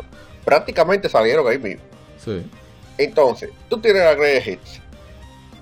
Cuando el PlayStation 2, al final de la vida del PlayStation 2, cuando salió el PSP, más o menos, salió la Castlevania Chronicles eh, de PSP, que tiene la, Una Symphony of the Eh, Night la- eh, añadida, Eh, podríamos decir. Sí, tú la, tú la sacas después que tú terminas la. No era Blood, era Bloodline. Sí. No, Era- no, no era Bloodline, era. Era que la equivalente a la, la Rondo, la Blonde. Blood. No, no, no, no. Vamos a buscar. Eh, si, no, si mal no recuerdo era Rondo Blood, porque es la versión de, de, de Drácula X. que es exactamente la que, X la que está. Dracula X Chronicles. Ajá, que, que es exactamente la que está antes de Castlevania Symphony of the Night, porque Symphony of the Night empieza donde acaba eh, la Drácula X. Sí. Entonces, te la tiene ahí. Pero no obstante a eso, tú la tienes en el store de PlayStation. O sea, todavía tú Y puedes en conseguir. Xbox 360 también. Y también está en Xbox 360. O sea, todavía tú puedes conseguir el juego de diferentes maneras, ya sea digital o físico. Tú lo puedes conseguir. Cuando pasan esas cosas, se supone que los juegos tienen que eh, disminuir su precio en la versión retro. Obviamente va a ser un poco más cara. Pero tiene que disminuir su precio porque no es un juego de que, que nada más salió en esa época. Incluso con los Mega Manes también debería de, de ocurrir algo parecido porque ¿cuántas colecciones no ha tirado Capcom de, Yo de tengo las Mega Man de Mega Man Bueno, X, los otros días yo tengo ¿eh? dos, ve- dos. O sea, yo tengo la de GameCube y la de, la de PlayStation 4. Imagínate. Pero sí. eh, Entonces, eh, ya ellos lo han. Está bien, tú puedes decir, bro, pero que no es lo mismo que jugarlo en tu Super Nintendo. Tranquilo y bla, bla, bla. Sí, no es lo mismo, pero no es que tú no lo puedas conseguir de otra manera. Mira, por ejemplo, un juego que debería. Mejor no digo que debería valer más, porque después lo suben más que el diablo y el que no la tenga se podría embromar. Pero, Sunset Riders. Sunset Riders de Super Nintendo y de Sega Genesis es un juego, bueno, y de arcade, es un juego de Konami, bacanísimo, de vaquero, de shooter de vaquero, que cuesta alrededor de 80 dólares, no sé si subió ahora, pero la última vez que revisé andaba por ahí. Pero, por ejemplo, no hay ningún tipo de, eh, de remake, de re- rehash, de remake, lo que tú quieras de no ese hay juego. o sea, otra forma oficial de poder jugarlo. exactamente. Tiene Entonces, sentido. tiene sentido, o sea, no es de que, que, que se va a poder o no se va a poder, ¿tú me entiendes? Sí. Cuando pasa ese tipo de cosas, eh, tú te puedes quedar, conchole, ¿por qué? Entonces, aquí es donde uno viene, está en teoría el problema de los scalpers, Ujú. que ellos... Va- vamos a cortar que porque nos falta lo moderno. No, por eso mismo, voy a tirar a moderno. Hay mucha gente que se está subiendo al carro de comprar, por ejemplo, eh, ese tipo de, de juegos, por ejemplo, los retro, para entonces traerlo al mercado de ahora, pero venderlo más caro. Sí. Entonces están haciendo su economía a base de a base de eso y ahí venimos a que no solamente lo están haciendo con el mercado retro, porque hay otras implicaciones con el mercado retro que creo que hablamos en, un podcast pasado. Sí. Pero, eh, explícame el nuevo, por ejemplo, sobre todo Nintendo, que era lo que decía ahorita, que es uno de los que más sufre de, eh, de este mal. Hay otros que sufren de ese mal, como por ejemplo los Limited, limited Run, cuando tira, no, eh, obviamente, versiones limitadas de... Exacto, versiones limitadas de algo. Por ejemplo, que si tú no la conseguiste en Limited Run, cuando, cuando ellos lo tiraron, o, en Retrobit, te jodiste, literalmente. Porque algo que costaba 90 dólares, te lo van a querer con... Bueno, por ahí anda de que uno de la versión física antes de que saliera, la de Blasphemous, estaban pidiendo de que mil dólares por una versión física de la de Limited Run. Y, pero ven acá. Pero fuera de Limited Run, que obviamente tira cosas limitadas en teoría, eh, tenemos a Nintendo. Nintendo sacó los otros. Este año se han dado dos casos con Nintendo. El primero fue eh, el caso de los Joy-Con de, de Zelda, de Skyward Sword, de la, de la versión HD para el aniversario de, de Legend of Zelda. Tenemos eso, que literalmente, cuando salió la pre-order, se acabó. Porque se pusieron los scalpers a comprarla, pues entonces que después de por sí, ya la habían, ya lo estaban poniendo, o sea, los, los Joy-Con costaban lo mismo que un Joy-Con normal, eh, me parece que 89 dólares. Y ya ellos lo tenían 250 dólares, 300 dólares, 400 dólares pidiendo por los Joy-Con. Me parece que la comunidad hizo algo bien y una gran parte de, de lo que querían esos Joy-Con no se los compraron. Como debe de ser, eso es lo que termina con los scalpers. Claro. Pero Nintendo también hizo una jugada junto con Amazon, que era uno de los mayores distribuidores. Y uno de los que más compra. Eh, de eso, ¿qué fue lo que ellos hicieron? Primero ellos limitaron la compra de, los Joy-Con a uno o dos por, por persona. Eso fue lo primero. Lo segundo fue que ellos no tiraron todos los Joy-Con. Ellos tiraron una parte y a la salida de... Ya, o sea, en la fecha de salida de los Joy-Con, liberaron otra parte. Oh, Entonces todo el que no pudo conseguirla desde un principio lo consiguió ahí. Y le dejaron a los scalpers los Joy-Con en la mano. Tuvieron que comenzar a bajar, entonces tú veías como comenzaban a bajar los precios. y más o menos se resolvió, pero Metroid Red Special Edition fue... Eso fue un masterpiece. Porque ellos agarraron, hicieron exactamente lo mismo. Ellos tiraron una pre-order, pero parece que la pre-order era de pocas unidades. Sí, porque en, ese caso es justificado porque estamos hablando de una serie que siempre ha sido nicho, como es Metroid. Que la gente habla de Metroid, eso lo dice mucho Ishidori-san de Modo Sitio Podcast. Habla de Metroid, que Metroid, que Samus, pero no lo compra, generalmente. Sin embargo, esta vez nos callaron la boca a todos, para bien. Continúa, continúa. Entonces, lo que ocurre es lo siguiente. Ellos tiraron el primer...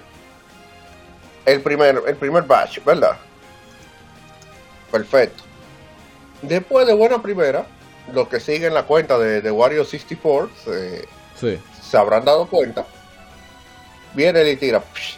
hay pre-order de, de, Metroid Dread. ¿Cómo así? Pero no es que se habían acabado. Y tú dices, mierda, ¿verdad? Y ¡pap! Yo la podía conseguir. Si, si le daba rápido. ¿Y qué fue lo que ellos hicieron? Que, toda, que ellos fueron sacando las órdenes poco a poco, poco a poco, poco a poco, poco a poco. Y cuando nadie lo esperaba. Entonces los scalpers se estaban matando. No, pero espérate. ¿Qué hicieron cuando salió el juego? Ahí fue que Amazon tiró la mayoría de la de, de lo disponible que tenían de, de esa Special Edition. De hecho, ahí fue que yo la, logré conseguir. ¡Pam!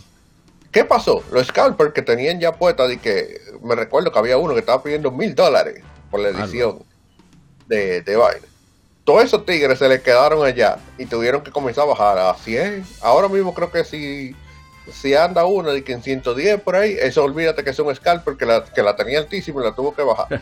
Porque cada rato están apareciendo. Quizás ya ahora no, porque quizás ya, ya pasa un tiempito ya. Ya se acabaron tal vez, pero no la pudieron poner el precio que ellos querían. y no pudieron acabar con ella. Entonces, por lo menos se están tomando medidas ahí. Entonces, por eso yo quizás eso no lo veo tan como algo malo del año, sino algo como que le hicieron un reversal. Sí. Y, pero hay que ver, hay que ver cómo se va a tratar eso en, en un Para- futuro, porque realmente los scalpers, sobre todo para A el. PlayStation Con 5 y PlayStation el 5 Series han acabado con el gaming en el sentido de que la misma Sony eh, no le conviene. Mucha gente dice, no, porque esos PlayStation 5 están carísimos. Sí, pero están carísimos para el que los revende. Sony no tiene ni un centavo de eso. Y mientras más en manos de scalpers está, está ese hardware, menos juegos se venden. O sea que tampoco le conviene en ese sentido. Entonces los scalpers son un No, mal claro. eh, Sí, para porque todos. mira, eh, hay gente que no entiende eso, pero eh, te voy a decir una cosa. Si un scalper te compra, vamos a suponer, 20 PlayStation 5. Son 20 PlayStation 5 que tú vas a tener eh, sin comprar juegos. que te van a inflar, que te van a inflar la cifra de PlayStation 5 vendidas. Sí, Pero eso no significa que esos 20 PlayStation 5 están en casa de alguien exacto. y por tanto te van a comprar juegos. Que Entonces realmente al propio Sony no le conviene. que como dije en Gamecast, esa visita, que a diferencia de Nintendo, las únicas, la- eh, eh, tanto Xbox como PlayStation, no venden las consolas con ganancias desde el lanzamiento. Las ganancias las obtienen de la licencia de los juegos. Un 30% por cada dólar que venden. Nintendo no, Nintendo desde el día cero. Por ejemplo, el GameCube estaba listo desde el año 2000, lo retrasaron un año para que el costo de producción bajara, al para que cuando lanzaran el GameCube ya estuviera- estuvieran sacándole ganancias.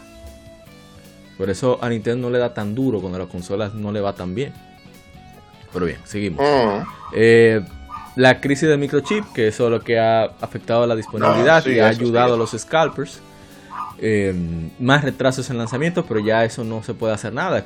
Cosa de las situaciones, que cuidar a los desarrolladores. No podemos tampoco estar exigentes. Y para mí, de lo peor del año, hay más cosas, pero no vamos a volvernos locos. Para mí, ¿eh? estoy dando mi, punto de vista.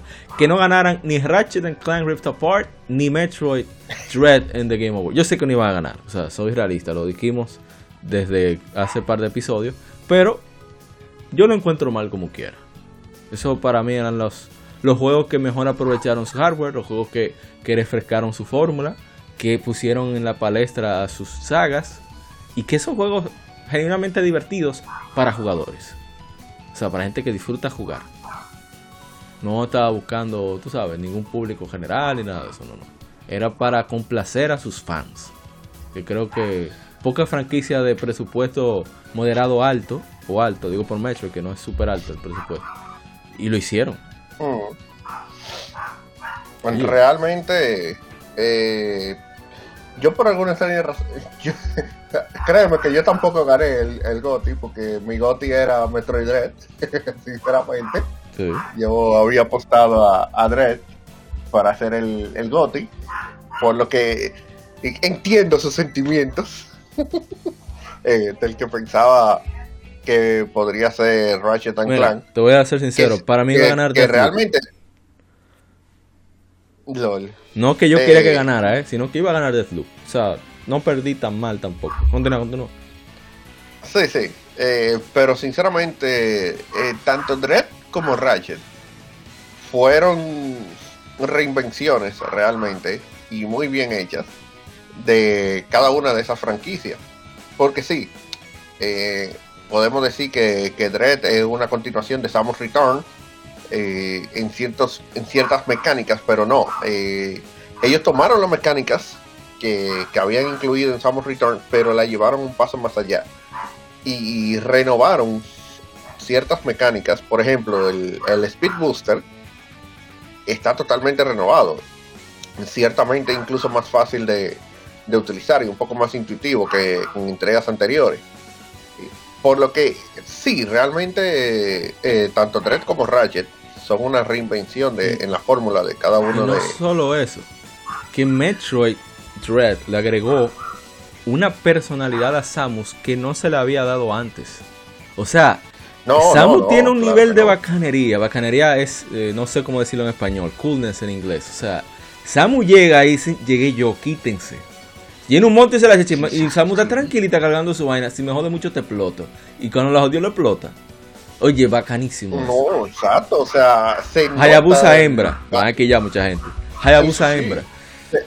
no, pero verdad, o sea, se nota el badassery de, de Samus, que, que realmente es así, o sea, Samus es una tipa que, que literalmente... Que le da, te repito todo. exacto, no es de que, ay, no, que... No, pues, yo no sé si ustedes llegaron a ver eh, un video musical de, de, los Starbucks que son en inglés, quizá muchos que eh, hispanohablantes quizá no lo vean por eso, pero eh, él hizo eh, el clásico de Goractor, él hizo una precisamente de, Samus, que literalmente hay uno de los panitas que le da de que una cesta con, con poppies, con, con cachorritos y flores, de que para que para ver, y vaina, que si qué, que para ver si se la da. Y sí. Lo que hizo fue que lo plantó con todo y los y lo cachorros y todo. y era me dice, ups, kill the puppies. yeah. O sea, ese es Samus, o sea, literalmente, ese es Samus. Entonces, Dread es una oda a lo que realmente se supone eh, que debe de ser Samus y, trabajo y te deja de, realmente esperando el próximo juego Sí. eh, eh, le de la bien, saga. por fin. porque- Desde Super Metro Por no daba tan bien, Por fin. No, el juego fue excelente, excelente, excelente, bien, O sea, bien.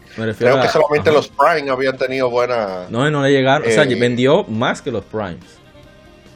Sí, sí, es lo que te digo. Creo que solamente los Prime habían llegado a tener Más de millón. buena, Sí. exacto, buena venta. Eh, pero de la saga clásica, como se le dice, eh, o de la saga principal, este es el juego que volvió a tener unas ventas, porque Fusion realmente no fue No fue Eh, decente, pero no de que wow. fue decente, no fue de que wow, pero pero fue ahí. O sea que este es el juego que realmente eh, volvió a poner a la, Sí, a la saga principal Entonces, adelante, eh, al punto de que estamos esperando un sexto juego, exactamente. quiera Dios que, que salga rápido y no tengamos Con- que esperar 15 años otra vez. Con Ratchet, aunque no me gustó tanto la, la, la relevancia, me refiero a relevancia de tiempo de uso con, con Rivet, que no es mal personaje, pero es que es Ratchet, es Ratchet. O sea, los chistes que te hace Ratchet, tú te, te, te ríes de verdad, porque el tigre sale con una vaina y las cosas que dicen de él. Pero el uso de, de, de- de los ¿cómo se dice?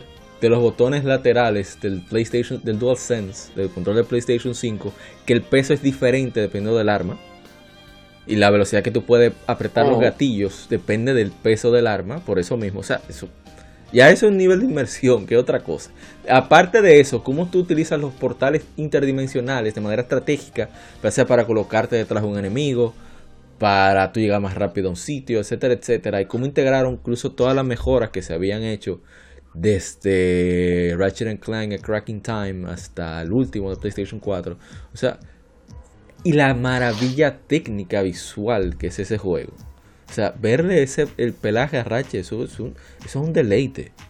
Si pasa por agua, se humedece el maldito pelaje. Es una cosa increíble.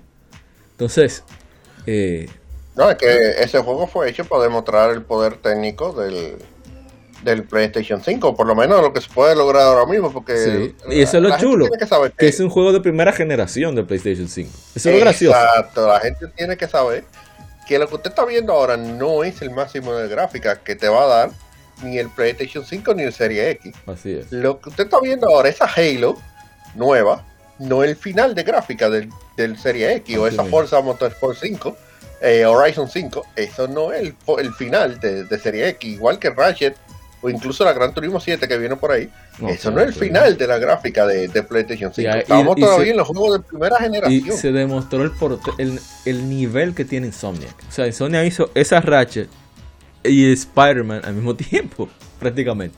Increíble. Sí, sí. O sea, remaster me refiero, y están haciendo los. Bueno, ¿usted quiere decir algo más de lo peor? No, no, de, de lo peor yo creo que Sí, ya suficiente Eh, veneno.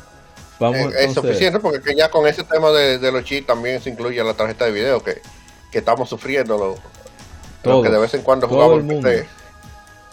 Sí, No, sí, porque sí. entonces nos Eh, afecta eh, también eso- con, con el PlayStation 5. El PlayStation 4 no ha podido bajar de precio porque la gente quiere hasta PlayStation 4 también. O sea, terrible, nos está afectando No, y a que. Exacto, y el tema es que lo de la tarjeta de video, para más INRI, tiene el problema de que la están usando para minar, entonces eso aumenta más todavía. Hay más demanda de lo que debería.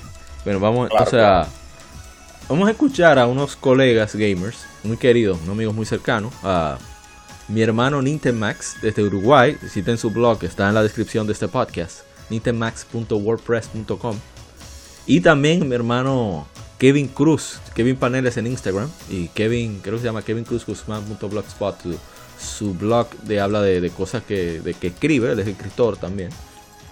Así que vamos a escuchar lo que tienen que decir y vamos a comentar sobre eso.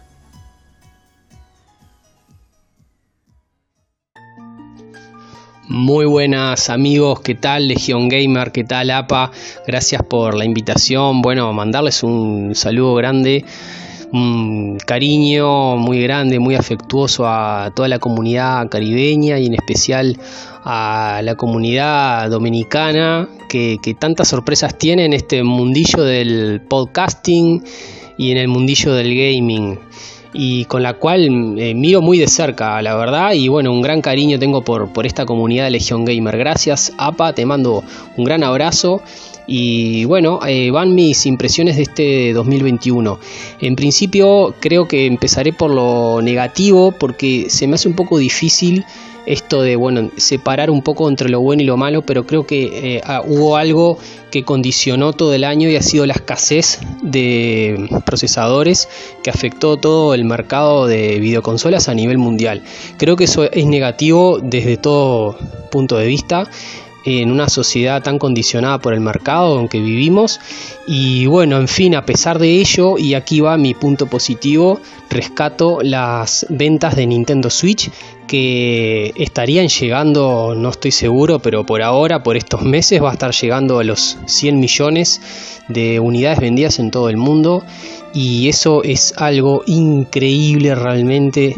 Es impresionante la demostración que ha hecho Nintendo con, este, con este trabajo con, este concepto de Nintendo Switch. Este, bueno eso como, como punto positivo eh, que a pesar de, esa, de esa, carencia de, los procesadores este, está dominando las ventas eh, en todo el mundo.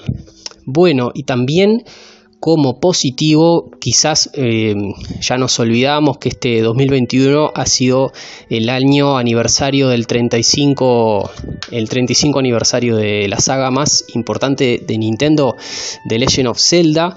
Y bueno, también imagino que para muchos fue un festejo muy tibio, yo también comparto esa opinión, creo que ha sido más una necesidad de poner algunos productos en el mercado con un, con un tinte muy comercial este, y poco sabor a celebración.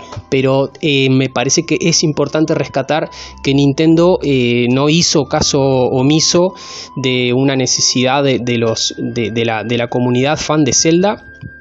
Y bueno, ahí respondió más o menos como, como pudo eh, a, nivel de, como le salieron las cosas. Eh, y creo que está bien que había que festejar este aniversario. También este rescato el lanzamiento de Skyward Sword HD creo que eh, fue era algo que la comunidad de jugadores estaba pidiendo desde inicios de generación de Nintendo Switch.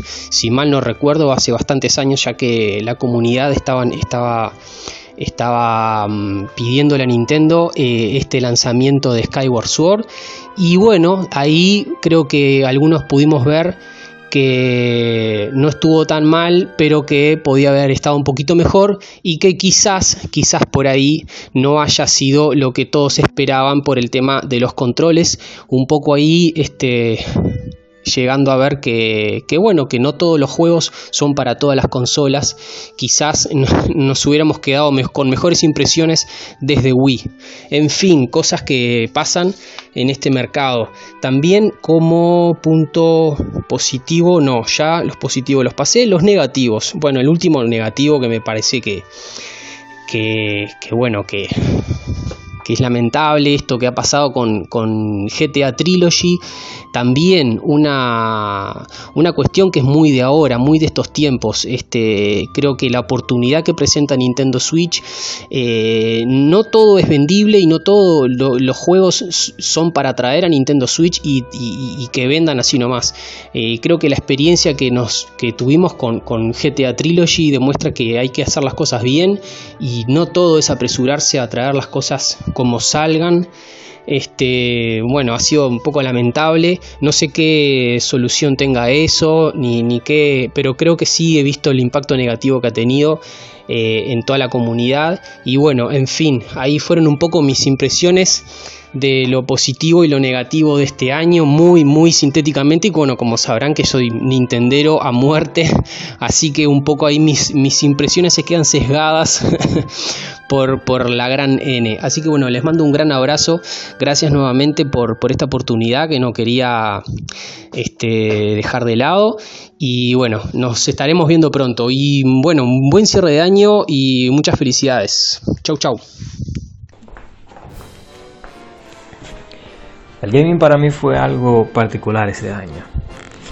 La cosa es que para este año eh, mi resolución fue no comprar juegos de PC, ya que mi repertorio es enorme, de verdad. Y, creo que por el hecho de que pude hacerlo este año, podré terminar mi misión de terminar todos mis juegos de PC, ya que cuando eso suceda, ah, tendré muchos más de donde seleccionar y, ya que he incrementado mi lista, ¿no?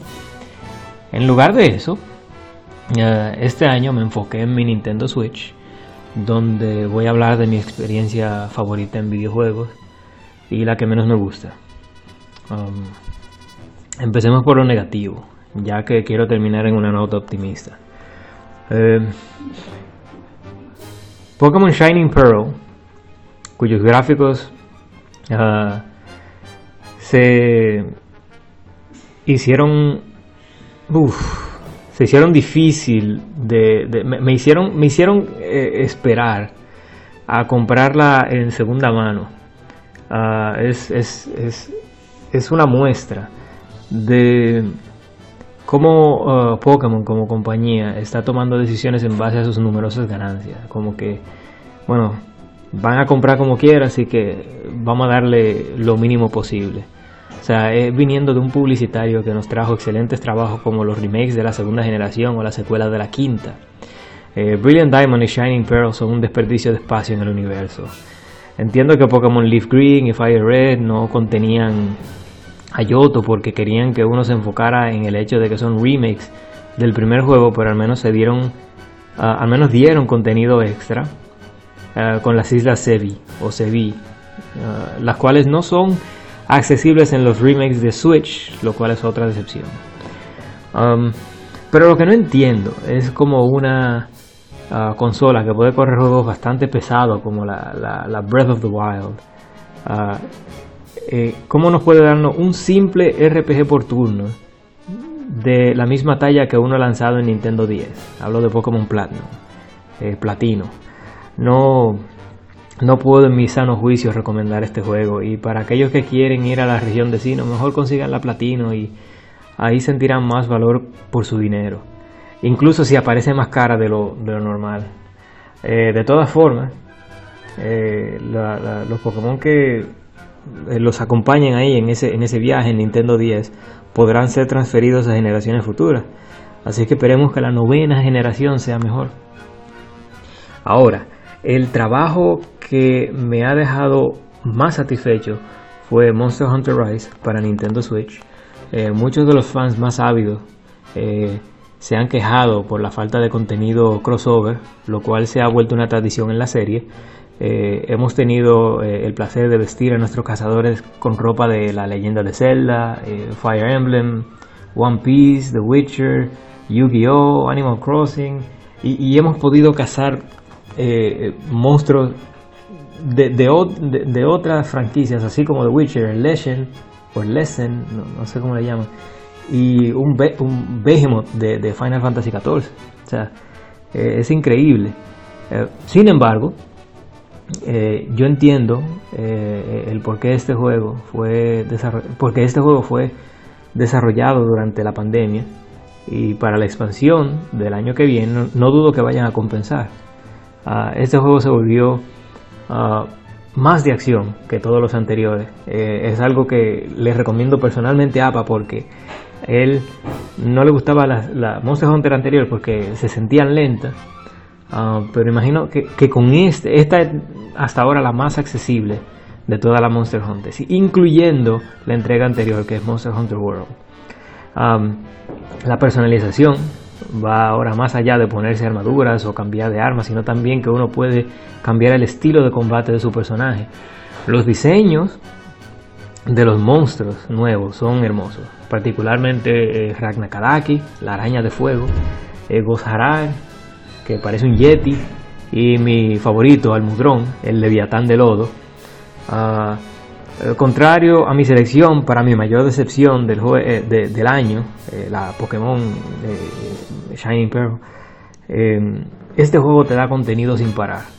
Y solo, porque, y solo hay que pagar por extras que no afecten la jugabilidad, tales como voces, música, ropa, stickers. Es un juego excelente que no puedo dejar de recomendar a cada dueño de un Switch.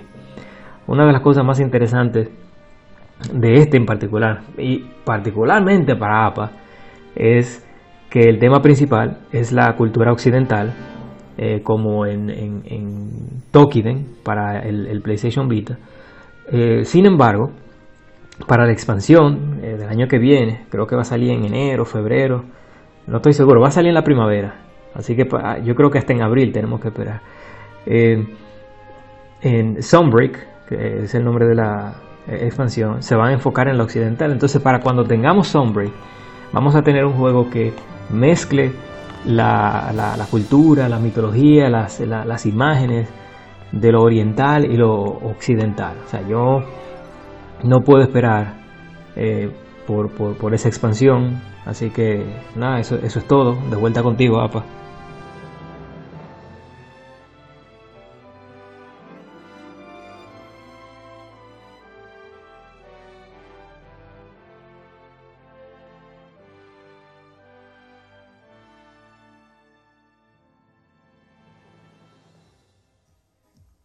Bien. Y Bien, después de escuchar tanto las opiniones de mi hermano Max de Uruguay como de Kevin Cruz desde el otro lado del charco, más al norte, más al norte, cerca donde hay unos perros que parecen pastor alemán, pero no son pastor alemán. Lo dejo ahí. Se lo utilizan mucho para buscar cosas ilícitas. di, demasiada pista, ¿verdad? Ya está bueno. Donde se cree, donde vinieron las papas fritas no, necesariamente de Francia, porque son vecinos. En fin, eh, Nintemax dio unos puntos que, son muy similares a, lo que dimos sobre los microchips y demás. Pero también dijo algo que había olvidado por completo. Nintendo le hizo el fo a Zelda, a The Legend of Zelda, la leyenda de Zelda. El juego. déjame, hacer, la apertura como merece. Solo todos los juegos tienen una historia, pero solo uno es leyenda. A ese juego, esa gente lo ignoraron. ah, bueno, tomamos acá un remaster ahí de un juego y, ya. Y, un, ¿cómo se llama? La cosita esa portátil. Eh, King Game Watch de Zelda, ya, punto. Salimos de ti. Pero ven acá. Oye, realmente yo no, no. Mira, yo tenía tan la fecha tan vaina que yo lo tenía como más eh, del año pasado. Conté que hablamos ahorita de, los Joy-Con de, Skyward Sword, pero verdad que todo eso era con el tema de del aniversario de Zelda. Y, sinceramente, yo creo que le dieron más amor a, Metroid que a Zelda. Sí, y, yo lo entiendo. el aniversario precisamente de Zelda. El mismo, el mismo Nintemax lo dijo, o sea, sí, o sea, había que darle prioridad a, Metroid por, uh, su por, por el juego que va a salir. Pero loco, una presentación chula, tú sabes, con un concierto. Mira, Sonic. Sonic no es tan relevante como Zelda y tuvo un aniversario digno, súper digno de hecho. Sí, Ese concierto tuvo de todo. Entonces, es un tema que yo realmente no, no, no comprendo, no entiendo. ¿A qué se debe eso? Yo esperaba un concierto sinfónico. Yo. Eso era lo mínimo que yo esperaba. Porque estamos hablando de The Legend of Zelda, el juego que salvó al Switch en su lanzamiento. La saga. Y al Wii también. Eh, Qué raro. De verdad que. En verdad, de verdad, de verdad, de verdad, eh, yo no entiendo ahí qué, qué pasó con, fue con Nintendo. ¿En qué diablos estaba pensando? Pero bueno, lo bueno, según Nintemax, aparte de ¿verdad? también puntos en común, lo de las ventas de Switch que han seguido durísimas. Y la llegada de, de Skyward Sword a Switch, que en verdad mucha gente quería ese juego. El juego tiene su, su, su fanbase, a mí no me gusta mucho, pero no es un mal juego tampoco, ¿eh? No crean, sino que- hay cositas que, que no me gustaron. Pero tiene sus sus Ujú. cosas positivas, la música, el diseño de los dungeons. En sí la creatividad con las armas, que a mí no me gustan mucho, porque yo soy od- yo, yo odio lo- el, el- mucho el motion, pero fuera de eso el diseño está muy bien. No puedo criticar eso. Eh, Claro. a ver, ¿te va a decir algo de eso? Sama? No, no, no, que, que realmente. Eh, ya, es que. Ya, diablo. Eh, Realmente. Ahora, yo te voy a decir una cosa. Aquí entre nos, yo encuentro que tampoco el aniversario de Mario fue la gran cosa. Sí, Porque, pero hicieron su bulto, eh, tuve, tiraron un collection el- en 3D y cositas. Sí, ellos tiraron el collector. Todo el mundo estaba esperando que tiraran eso mismo de, de, de Zelda, tal vez. Sí. un collector con todo el mundo esperaba que fuera Ocarina, Twilight y, y la propia Skyward pero eh, ¿qué te digo? digo el hecho de tirar Skyward Sword ya de por sí es malo porque Skyward Ay, Sword no Dios es un juego es un juego que sea la gran cosa y, y me excusan lo que le gusta Skyward Sword Oh, ¿es tu opinión? pero Skyward Sword realmente no, eh, no, yo no encuentro que sea un Zelda. O sea, y, en cuanto a lore se refiere, sí, es interesante, me gusta, me gusta la interacción de, de Zelda y, y Link de, de aquí, me gusta el hecho de que sabe un poco más de la Master Sword, Sí. pero como juego, como tal, como, que no, no, no, no, no, es que yo no sé si es por el tema de Wii- del Wiimote Oye, eso y la bendita estamina. Pero- ¿Quién se inventó esa vaina en Zelda? Pero bien, continuamos. ¿Quién fue el genio? Sí, sí. Vamos con Kevin. Eh. Ah, te voy a decir algo más. No, no, no, está bien. Ya, dale, pues ya. Dice Kevin, que lo que no le gustó fue precisamente Pokémon eh, Brilliant Diamond y Shining Pearl, Diamante Brillante y Perla Resplandeciente, que demuestra el poco esfuerzo de, ¿verdad? de Pokémon necesita para, para vender. Yo, no- yo creo que no hay nada más, Oh. nada más que decir. Eh, ya lo dijo todo con eso. Entonces, también de, de Monster Hunter Rise, que no tiene crossover, pero que el gameplay que tiene Monster Hunter Rise, que es más acción, diseño de los monstruos y, y- y cómo combina la cultura japonesa con ya los elementos canónicos de, de Monster Hunter, y que la expansión Sunbreak tendrá contenido occidental. No hay queja con Monster Hunter, yo creo que Monster Hunter siempre ha sido la franquicia más Capcom.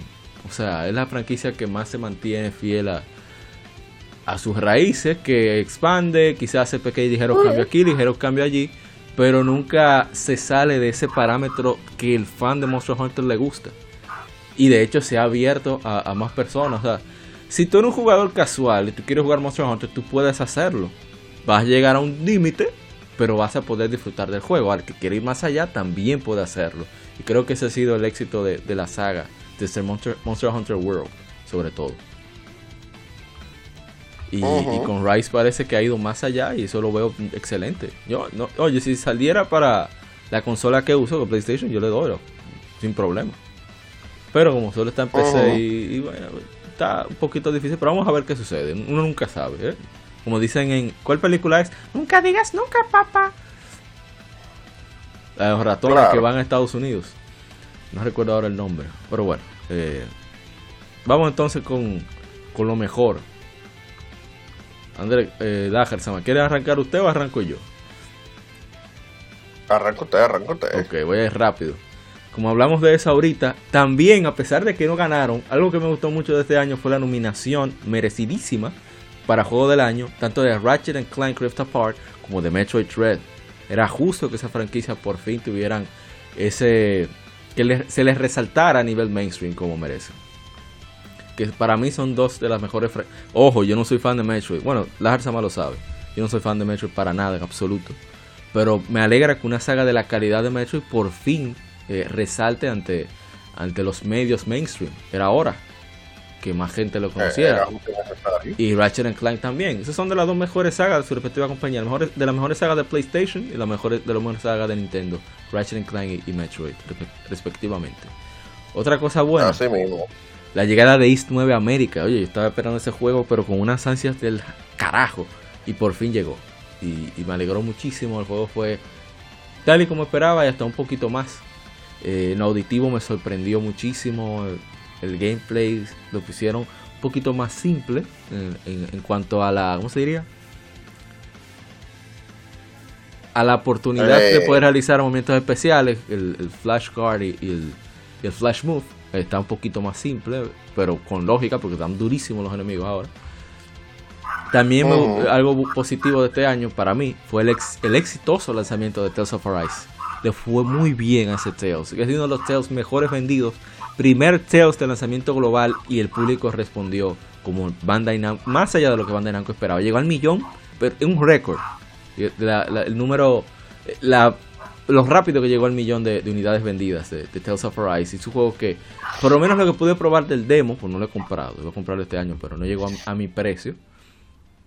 Eh, Oye, el juego está buenísimo, o sea, está pulido, los personajes tienen, tienen en lo visual y mucha gente dice que no, pero a mí me parece que tienen su personalidad bastante definida, la interacción que tienen, tienen un, ambiente muy chévere ahí. A mucha gente quizás no le gustará porque es muy anime, pero a, mí me encanta eso de los Tales of Para mí eso de los RPG, quitando el gameplay, pero su ambientación en sí y, y la historia es de lo más relajante, por lo lineal.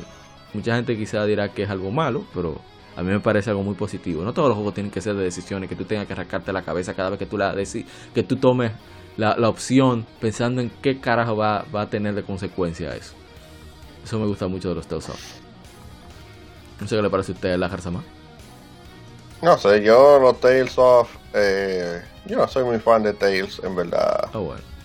Em, no, no, no, lo odio, no, no, no tengo nada en contra, pero no soy tan fan de, ¿Qué tema? Yo, era más de la. Tú sabes que yo era del grupo Squeenix. No, que tú te gusta más tu sci-fi antes que la, fantasía. no, porque eh, estamos hablando de, Star Ocean y, cosas así. Entonces, imagínate. Ahí, por eso digo Squeenix, pero no me refiero necesariamente a la, a la fusión, sino que a lo que era de Square y era de Enix, era que, yo le daba más.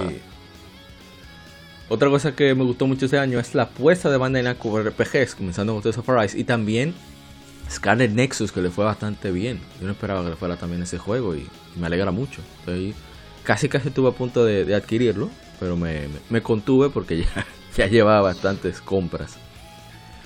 Otro aspecto positivo fue el aniversario de Falcon, que lo celebraron para Occidente. Es decir, ellos convocaron a eh, Nipponichi Software America NISA, convocó al Falcon Sound Team, a los compositores y los músicos de Falcon, para que hicieran un concierto dedicado a nosotros los fans occidentales. Eso sí fue tarde, pues fue en la noche de, California.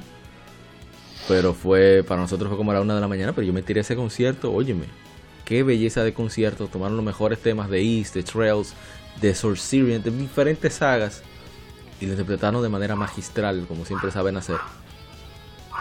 Y ahí. Yo disfruté un concierto, pero no de eso, ¿no? Ah, entonces, ellos también en ese concierto, que lamentablemente se había liqueado por culpa de los desgraciados de Epic Games, la Epic Games Store, se liqueó, pero anunciaron varios juegos de Falcon llegarían a Occidente que yo no esperaba que vinieran, sinceramente. Anunciaron Trails from Zero, que es la, saga de Crossbell, eh, Trails eh, to Azure, que es la segunda parte de la saga de Crossbow, que todo el mundo estaba esperando que llegara oficialmente aquí.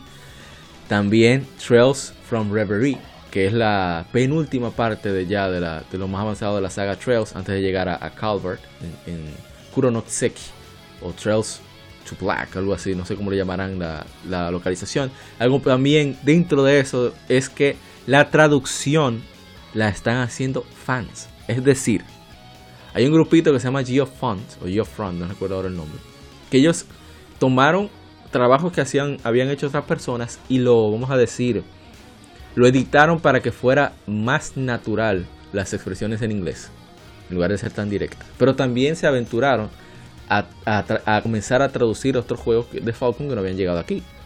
Pero resulta que Nippon Ichi Software America tomó en cuenta eso y los contrató para que fueran los traductores oficiales de, los juegos. O sea, es una, es una, historia de ensueño. Imagínate que hicieran eso con los fansubs de, de anime. Oye, fue un palo. bueno, prácticamente fue casi eso lo que hicieron con MC Anime. Casi eso. Pero bueno, eh, eh, me alegro muchísimo eso. Que eso había sucedido con East Origin. Y Exit compró los derechos de, la traducción de un fan de, del guion. Pero bien, continúo ya para ir terminando. El regreso de las ofertas decentes en Amazon para juegos físicos, el 2020 y 2019 fueron terribles para mí. Así no hubo nada interesante para comprar. Pero este año volvió. Y, oye, me compré bastante.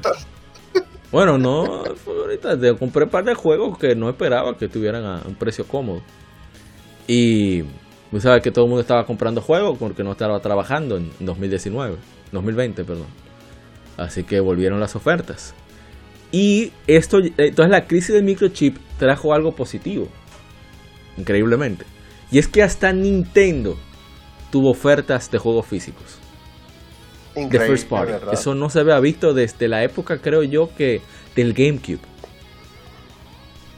Ok, para aclarar, porque ahorita va a decir uno va a decir, no, porque ellos tiraron Nintendo Selects. No, no, no, no, esto no era Nintendo Selects. Estamos hablando de que Fire Emblem de Three Houses y muchísimos juegos de ese nivel que casi nunca bajan estaban a 30 dólares. Eso no, no se veía desde el GameCube. No, pero que estamos hablando, imagínate tu juego de que normalmente, eh, sí, le vamos a bajar, el juego cuesta 60 y te lo ponemos en 50. Exacto. Eh, o 40 más. Eran exactamente. Exacto, esa era la oferta, como pasó con Zelda Breath of the Wild, que, mm. que todavía en esta época, ellos te, lo, lo, mínimo que te cobran son 40 dólares por Breath of the Wild. Que tiene 4 años, va para 5. Mm. O sea que realmente hubo ofertas, se puede decir que hubo ofertas. Así es. Eh, en cuanto a Nintendo se refiere, sobre todo en la third party eh, este año, porque es que bueno, las third parties normalmente siempre aparecen sus sí, y cosas por ahí, pero los third party era una cosa que, que tú lo veías en 40 y tú podías jugar al otro si tú lo veías en 40. Ya lo sabes. ¿Y usted, Andrés, no tiene nada positivo para compartir? Oh, pero claro, claro, claro. Y además de, todo lo que su excelencia ha dicho, yo tengo que, sí, sí, yo tengo que agregar eh, un concierto que, que, bueno, tal vez no será el de Falcon y quizás sea un poco menos eh, relevante para alguna gente, pero el concierto de Sonic. No, no, no, eso fue eh, magistral. Eh, el, el, aniversario de Sonic, que Sega sí lo supo llevar bien. Oíste, Nintendo. Gran N con Zelda. Su totalmente magistral. Mira, yo lloré con, ese concierto de, de Sonic, sobre todo las últimas, las, sobre todo las últimas seis canciones que, sacaron ahí. Ah, mi única queja, eh, pero era un tanto obvio, es que ellos tiraron muchas canciones de Sonic Colors, pero vuelvo y repito, era un tanto obvio porque iba a salir Sonic Colors Ultimate. Exacto. Eh, que salió más adelante, que no lo pude comprar por falta de cuarto. Eh, quería la, edición que venía con el llaverito. aunque yo tengo la, la original, pero era el llaverito. Pero la cuestión es que eh, totalmente sublime. Desde que yo pueda conseguir el, eh, si, si lo sacan, un CD, eh, conmemorativo de sí, de conmemorativo de, ese concierto, créeme que yo lo voy a comprar. Las versiones de, las canciones de Sonic, por ejemplo, Escape from the City, de, ese concierto, son fantásticas, son magistrales, sí. Y, y no hablemos de Live and Learn, eh, que, que e, Y, e increíblemente, yo nunca pensé, miren, hay algo, eh, hay mucha gente que no le gustó ese juego, eh, a mí me encantó, Sonic Heroes. Pero Sonic Heroes es un buen juego, ¿cómo que no le gustó? hay mucha gente que dice que no le gusta, que soy yo, que sé yo cuánto, pero, a mí Sonic Heroes eh, de la, de la era 3D, del, del principio de la era 3D, uno de los mejores juegos de Sonic. Sí. Y, y muy bien hecho realmente. Y yo te voy a decir algo, una de las mejores cosas que tiene ese juego es el apartado musical. Eh, el OST de Sonic Heroes es excelente, super B. Y el escuchar la canción de Sonic Heroes en el concierto, a mí se me enranujó la piel, todo. Eh, espérate, hay que traducir, traducir, eh, traducción, eh, que se le puso la piel de gallina. ¿Sabes? Sí, sí, sí. Continúa, Eh, continúa. Eh, ustedes no se imaginan el, el escuchar a Sonic Heroes, un juego que incluso la propia Sega como que lo, lo apartó un poco. eh, porque precisamente la gente como que no, que se quejaba, que se yo qué, que sé yo cuánto. Pero realmente el juego es bueno. Mira es tan bueno el juego, que es uno de los pocos juegos en los que yo no me quejo de la manera de conseguir las, eh, las esmeraldas del caos para sacar el final verdadero. Eh, que no es tan tedioso, porque sí, eh, se parece un poco a la forma de, de Sonic 2 de, de Genesis, pero menos tedioso. Y que tampoco me quejo mucho de la, de la forma. Para mí, lo más tedioso para sacar la gema de, de- del caos eh, es Sonic 3. Ay, Ese- esa ese es la que yo me sé. Esa es la que yo me Que sé tú de memoria. Es que de tanto que lo repito, no había más nada. No, no, imagínate. Pero es tedioso, tú lo sabes, es Sí, tedioso. sí. O sea, a menos Es- que. es a incómodo. menos que tú. No, a menos que tú literalmente no te sepas eh, mover, tú prácticamente tu, eh, tu nivel de error es cero. O sea, Sí, sí. tu posibilidad sí. de cometer un error es cero. No puedes cometer un error. Entonces, eh, es un tanto pesadito. Aunque claro, tú tienes la, la ventaja de que tú puedes grabar un, un Sonic 3, entonces tú nomás tendrías que repetir el, el, mundo y, y no habría problema. Pero, pero, pero, pero, pero, pero. Eh, sí, Sonic Hero para mí es una. Y, y no, ese concierto de Sonic fue lo máximo, lo máximo. Pero oigan, lo máximo. Sega se la lució totalmente. Encima de eso también hicieron. Eh, regalaron un reguero de, de merchandise digital eh, por el aniversario de, de Sonic the Hedgehog Eh, incluyendo algunos jueguitos que regalaron por ahí. Eh, incluso el año pasado, a final del año pasado hubo un, un tema, con que eso yo lo cuento ya como que de este año realmente, que incluso regalaron juegos que no habían salido, eh, que nada más había como demo técnica, y de hecho lo tengo por ahí, que no lo he jugado todavía. Te voy a decir ahora, mira, ellos regalaron Street Okamurucho Sí, sí. y, y regalaron Golden Eggs a Cancel Project, que es un demo técnico de una Golden Eggs que, que al parecer no la iban, no la llegaron a, a sacar. Y además de eso, regalaron un reguero de, de arte original y oficial, patusa de, de foto de pantalla Ya, pues. en tu Facebook, Pero eso no fue de el año pasado. Eso. A final del año pasado. Eso Ah. fue en diciembre de- del año pasado, de hecho. Y lo, por eso es que lo menciono, porque precisamente lo último que había era lo de Sonic. Era todo lo que era relacionado eh, con Sonic en preparación al aniversario, que, que era Sí. ya este año, en, en el 21 per se. Eh, lo- para combinar con, la, con el lanzamiento de, de Sonic Colors, de Sonic Color Ultimate, que ha tenido un, unos cuantos tropiezos, pero bueno, yo tengo la versión original, así que a mí me da igual. Entonces, Ah, pero, pero, pero el que no, el que no pudo comprar la, la versión original, sobre todo porque es exclusiva de, de Wii, y hay muchos fanáticos Sonic que mm, pasaron de Wii y solamente pudieron jugar Sonic Unleashed y Ay, Dios, la catástrofe del 2006 Ay, Dios. eh, no pudieron jugar, se, se perdieron ahí de, de Sonic Colors y Sonic Black Knight. Y no menciono mucho Secret Ring porque el gameplay no es muy bueno, que digamos. Pero por lo menos de eh, Sonic and the Black Knight y, y Sonic Colors, que son dos juegazos. eh, ahora por lo menos ya tienen Colors, que salió en multiplataforma, está en todas las plataformas Sí. por lo ya todos pueden disfrutar de además de con una cuanta mejora eh, muy bueno realmente Eh, fuera de eso creo que otro kudos que, que hay que dar a nivel de, de juegos, de, lanzamientos, de, buenas noticias, que lo hablamos ahorita, es obviamente Metroid Red.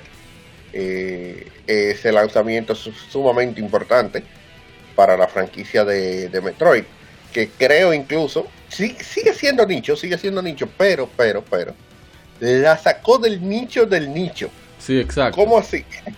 En el sentido de que, miren, Metroid es una franquicia que sí, tiene mucha, tiene muchos fans, no vamos a decir que no, tiene muchos fans, pero eran muy nicho. O sea, era un nicho dentro de un nicho. Diría que son más, más fan de Samus que de Metroid. Son más. Y- Probablemente. Y, y bullosos. Sí, sí, sí. Eh, había algo que se rompió con Metroid Red, eh, con los fans de Metroid, y es el hecho de, precisamente como dice APA, eran bullosos, pero el hecho de que eran bullosos significa otra cosa. Eh, hablaban mucho, pero no compraban. Entonces, eh, eso se rompió con Metroid Red. además de ser bullosos, compraron. Y eso se, se ha visto reflejado. Incluso dicen los rumores por ahí que viene un DLC gratis eh, para Metroid Red. O sea que Nintendo está totalmente complacida con, con las ventas que ha logrado obtener. Y hay algo muy importante. Muy probablemente para el año que viene, ese juego llega a los 2 millones eh, de copias vendidas. Porque de, de hecho ya está cerca. Y es un juego que todavía su ciclo de venta no ha terminado. Estamos ahora no, en Navidad. esas- ese demo, yo conozco, obviamente- yo conozco muchos colegas gamers que probaron el demo y quedaron como cuando el dealer le da, tú sabes, la sustancia aquella para probar y quedaron locos. Y, "Contra, Yo quiero comprar ese juego, yo cómpralo. Oh, apoya ese jueguito. No, claro. que, claro. que iba a decir, ah, Sí. que, que mira, para que vean que de las cosas malas se saca lo bueno. Eh, y a eso voy. Como no había ningún lanzamiento muy relevante para Nintendo, aparte de Pokémon este año, digo que yo sé, porque no recuerdo ahora mismo cómo la, la ventana de lanzamiento de Nintendo, pero First Party no había mucho. Nintendo se centró en Metroid Red y le dio promoción hasta en México. O sea, habían carteles en la calle y, y- y- y de todo de Metroid Red. Y ellos mismos comenzaron Sí, a hablar. sí. Oye, yo no. eh, eh, bueno, la gente sabe que yo sigo mucho la- las páginas por la cuestión de, de, de la, de, de las efemérides, asunto histórico y demás. La las fuentes oficiales, las páginas oficiales. Y yo nunca había visto a Nintendo Oh. hablando tan profundo de una saga como habló de Metroid Red. O sea, comenzaron a hablar de la historia de Samus, hicieron toda, todo, un resumen de varias de las entregas anteriores. Oye, eso fue genial, eso ayudó muchísimo. Porque hay, hay gente Claro que, que sí. está conociendo la saga a través de eso, pero también hay gente que dice, mierda, la verdad, Metroid, yo recuerdo eso. Y se animan. Sí, eso es así, eso es así, ¿no? Y, y, y repito, o sea, ha sido totalmente un, un antes y después eh, el tema de, de Metroid, de Metroid Red, para la, tanto para la franquicia como para Nintendo. Sí. Eh, eso ha demostrado y creo que puede consolidar fuertemente eh, el IP de Metroid. Eh, no vamos a decir que al mismo nivel de, de los tres IP poderosos de Nintendo. Espérate, tres, no, que cuatro. Zelda, Mario y Pokémon. No, no, no, espérate. Pues es que Mario son dos franquicias, Mario y, y Mario Kart. Es que eso entra dentro de Sigue, Mario. sigue, sigue, sigue. dentro de Mario. Pero es que Es Mario que Kart vende más que Mario. No, no, no. Pero es que como tú mencionas Smash, porque entonces ahí tú también tendrías que poner Smash aparte. Sí, Mario. pero sigue siendo Mario. O sea, son franquicias directamente de Mario.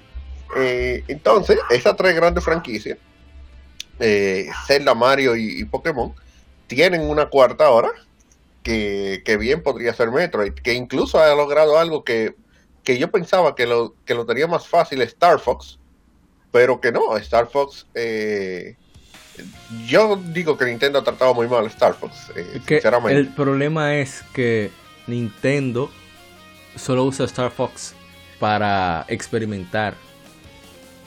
Eh, sí, igual que con el Y, tercero. y para colmo lo hace Miyamoto. Miyamoto no no es el mejor para experimentar con, con cánones establecidos, como diría yo. Si es de cero, No, sí, y- hay Miyamoto un Durango cuando se trata de cero. Pero cuando se trata de, de- Cuando hablamos de una franquicia que ya tiene, ¿verdad? Sus fans que saben qué es lo que caracteriza a una, a una serie. su gameplay, sus personajes y demás, Miyamoto a veces como que se le va la guagua. No, se le va pero por pila la, la guagua a Miyamoto. Y yo te voy a decir algo. Eh, aquí haciendo un paréntesis, que, incluso se puede decir que algo malo de, del 2021, eh, de que precisamente no tuvimos noticia ni siquiera de, un intento de revivir, ya sea Star Fox o incluso AF0. Lo sabe. Y, y el mayor problema es que, el, y lo que más quilla a los fans, lo que más molesta a los fans realmente no es que no tienen fans, porque Star Fox, tanto Star Fox como F0 tienen un reguero de fans. El problema es que Nintendo no los quiere sacar nada y, literalmente es por eso. O sea, eh, hicieron una entrevista a Miyamoto y le preguntaron que por qué no hacía un F0. Que no sabe qué más eh, agregar. Exacto, y él decía que no, que como no hay nada que probar ni nada que agregar, que no, que por eso no ha sacado ningún F0. O sea, como que, coño, o sea, que tú no vas a sacar ese IP cuando tú tengas que sacar y que, qué sé yo, eh, tenemos un Signactis Accelerator y ah, vamos a probar F0 con eso. No, no, mi hermano, ¿cómo así? Tú puedes sacar un F0 aunque sea una por, eh, por generación. De, algo tú le tienes que meter, por ejemplo, ahora mismo con el Switch. Algo tú le puedes meter a, a un F0. Pero ellos sacaron su Mario Kart 8 Deluxe sin agregarle prácticamente nada y nadie, nadie peleó. Todo lo contrario, el juego mejor vendido de Switch. Entonces, ¿por qué no pueden agarrar el Zero GX, agregarle online y sacarlo en Switch? Que incluso yo imaginándome, aprovechando los controles de movimiento, los sensores de movimiento de los Joy-Con, ellos pueden hacer una bacanería con Star Fox, que literalmente tú uses los dos Joy-Con como si fueran la palanca de la nave. Sí. Ellos pueden hacer algo así, y sin embargo no lo hacen. O sea, tú puedes sacar un remake eh, o un por HD, Super HD, ¿verdad? De Star Fox Zero, con, con ese gimmick. Sí. Pero ¿por qué no lo hacen? Ah, tú sabes. Eh, ah, ¿por qué no? Que no, qué sé yo, que eso también puede ser algo malo que se puede sacar eh, del año. Nintendo acabando con ciertas de su IP, pero por lo menos con Metroid eh, le dieron la oportunidad y algo bueno que también eh, hay que darle, sí, hay que darle kudos a Mercury Steam, la empresa detrás la del desarrollo, sí, del desarrollo de, de, Metroid. Pero que son de Madrid, de España. Sí, son de, son de España, son de Madrid. Algo sumamente interesante el tu ver cuando, cuando yo vi ahí correr el, el stat roll eh, y, y ver que un reguero de español en un juego que se supone que es japonés y tú como que, oye, hey, hey, esto está duro. Sí. Eh, pero sí, o sea, Mercury Steam de por sí ha hecho buenos juegos, eh, digan lo que digan. La saga de Castlevania que le tocó hacer fue buena. aunque muchos dicen que el único problema es que se llama Castlevania pero uno de esos, pero el juego no es, malo, el juego funciona, el juego está bien. No, el juego funciona, el juego es bueno. Y hicieron Samus Return, que también fue, fue, su primer, eh, sí, fue su primer approach precisamente a la saga de, de, Metroid. Y sinceramente, o sea, eh, bueno, saga 3D de Metroid. y, y realmente está bien. Eh, ahora se graduaron, vamos, podemos decir así, con, Metroid 3. Eh, esa fue su graduación. Creo que. Porque literalmente lo hicieron solo, porque todavía podemos hablar de Castlevania, pero Kojima estaba ahí. Podemos hablar incluso de la propia Samus Return. Creo que habían asesores directos de. No, todavía con Metroid Dread hubo, estuvo Sakamoto involucrado, el director de Super Metroid. Y, sí, sí, pero, pero, pero, no tan fuerte como en, juegos anteriores en los que ellos trabajaron. O sea que prácticamente todo, eh, vamos a decir que un 90% de, de este juego fue made in Mercury Steam, eh, sacado de su, eh, de su creatividad y de su poder de desarrollo. aunque obviamente, siendo un juego de Nintendo, ellos no lo iban a dejar totalmente la deriva. solo. sí. Exactamente, ellos tuvieron la asesoría, ¿verdad? De, de este señor, pero bueno, la cuestión es que le salió bien, le salió perfecto y todos estamos felices. Sí. Precisamente con, con eso. Otra cosa buena que, encuentro que, que salió este año es precisamente las ventas que ha tenido eh, Digimon eh, en las plataformas en las que ha entrado. Eh, algo increíble realmente. Porque, por ejemplo, yo no esperaba que tuviera buenas ventas. Y de hecho no es que tenga excelentes ventas en Nintendo, obviamente, con la salida de, de tu Pokémon, pero tiene mejor de la que, la que se esperaba, aunque se está viendo que, no ha sido muy eh, tampoco rescatable, porque lo que siguen Digimon ya saben que Digimon Survive, Survive lo, lo atrasaron ya para el año que viene una vez más. Eso es un, problema. O sea, lo malo es que se van a juntar muchos juegos que pueden ser potentes, pero que al haber otros todavía más potentes, van a ser opacados. Y esa ha sido la ventaja de este año, que juegos como Ratchet Clank, Metroid Dread, Scarlet Nexus, Tales of Arise pudieron brillar porque no hubo juegos, perdón, juegos de esos que son espectaculares AAA no. Y, mira, que, que, yo te que yo decía, yo le decía a los muchachos, eh, cuando estábamos hablando del GOTI, yo decía, no, Metroid Dread. Y no, pero que sí que, que no salió más nada. Exacto. Entonces, yo lo decía así en Chelcha, porque normalmente los GOTI casi siempre se lo dan a un juego de Nintendo. Me encuentro sumamente raro que no se lo hayan dado a, a Metroid, porque casi siempre se lo dan a un juego de Nintendo. Eh, pero por eso en parte yo sabía que Ratchet Clank no se lo iba a ganar. Y fuera de Metroid y Ratchet Clank, para mí no salió, no salió nada eh, más interesante. sí, que sí, que salió Far Cry 6, pero la ah. misma vaina. Aunque tenemos el meme del presidente, eh, el tigre ya en tan poco tiempo se hizo su propio meme ya. no somos iguales. Y, y claro, salieron otros juegos eh, triple A, entre comillas, que pero que el problema es que los juegos que han salido, que están saliendo, tomando como, eh, como base el propio Far Cry y, pasando por la propia Call of Duty, son juegos que no te voy a decir que son copy-paste, pero son copy-paste. Sí, exacto. tienen, su, su, esquema, su, ¿cómo le dice? Una persona dice su, ay Dios mío, me olvidó el nombre, su maquetica, decimos aquí. o sea, hay un constructor que se ha pedido Valdés que tú ves que tiene como 70 eh, Fan Valdés primero. Ay, dije el nombre. Valdés primero, Valdés segundo, Valdés tercero. Son igualitos. tú dices, Branca, yo estoy en este, tú, de aquel lado de la ciudad, estoy Branca, yo estoy de este lado o de aquel lado. exactamente, exactamente. Entonces, eso mismo pasa con, con, esa clase de juegos. No por eso estamos diciendo que sea malo ni, ah. ni nada por el estilo. No, no son malos. O sea, Far Cry por lo menos dentro de, lo que son los juegos de, de, Ubisoft, es uno de los juegos que mejor eh, calidad tiene, la verdad sea dicha. Eh, es una de las mejores franquicias que, ellos tienen realmente. Y con todo y todo tú te entretienes, que al fin, el fin máximo de los videojuegos se supone que es entretener. Exacto. Entonces, no que te estén enseñando moralidad ni, nada por el estilo. Y, Far Cry cumple totalmente con, Cambiando el tema, ya, ya para ir cerrando. Hay algo muy positivo que nos resaltamos, sobre todo ya a nivel local en República Dominicana, y es que precisamente eh, el año pasado, por el encierro y demás, las compañías tenían más en sus, eh, ¿cómo se dice? En sus cajas para promoción y eso lo gastaron en esports. Afortunadamente este año todavía ha seguido esa tendencia.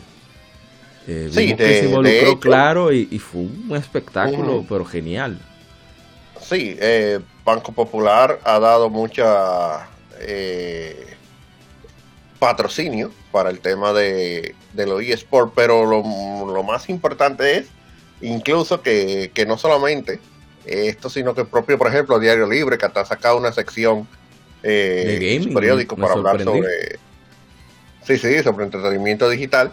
Pero lo más interesante ha sido un evento al que, en el que participamos la, la semana pasada, que fue en el Ministerio de Deporte, que ellos también ya están tomando en cuenta en consideración los eSports. Expinal que estuvo por ahí regando contigo. Eh, claro, tuvieron eh, a bien hacer un evento de, calentamiento de, lo que probablemente en un futuro, espero sea así, eh, sea un evento más grande, vamos a ver si, si lo hacen eh, si el calentamiento estuvo bien, espero que eso llegue a, oídos más altos y digan, sí, pero mira, pero vamos a hacer un eventico.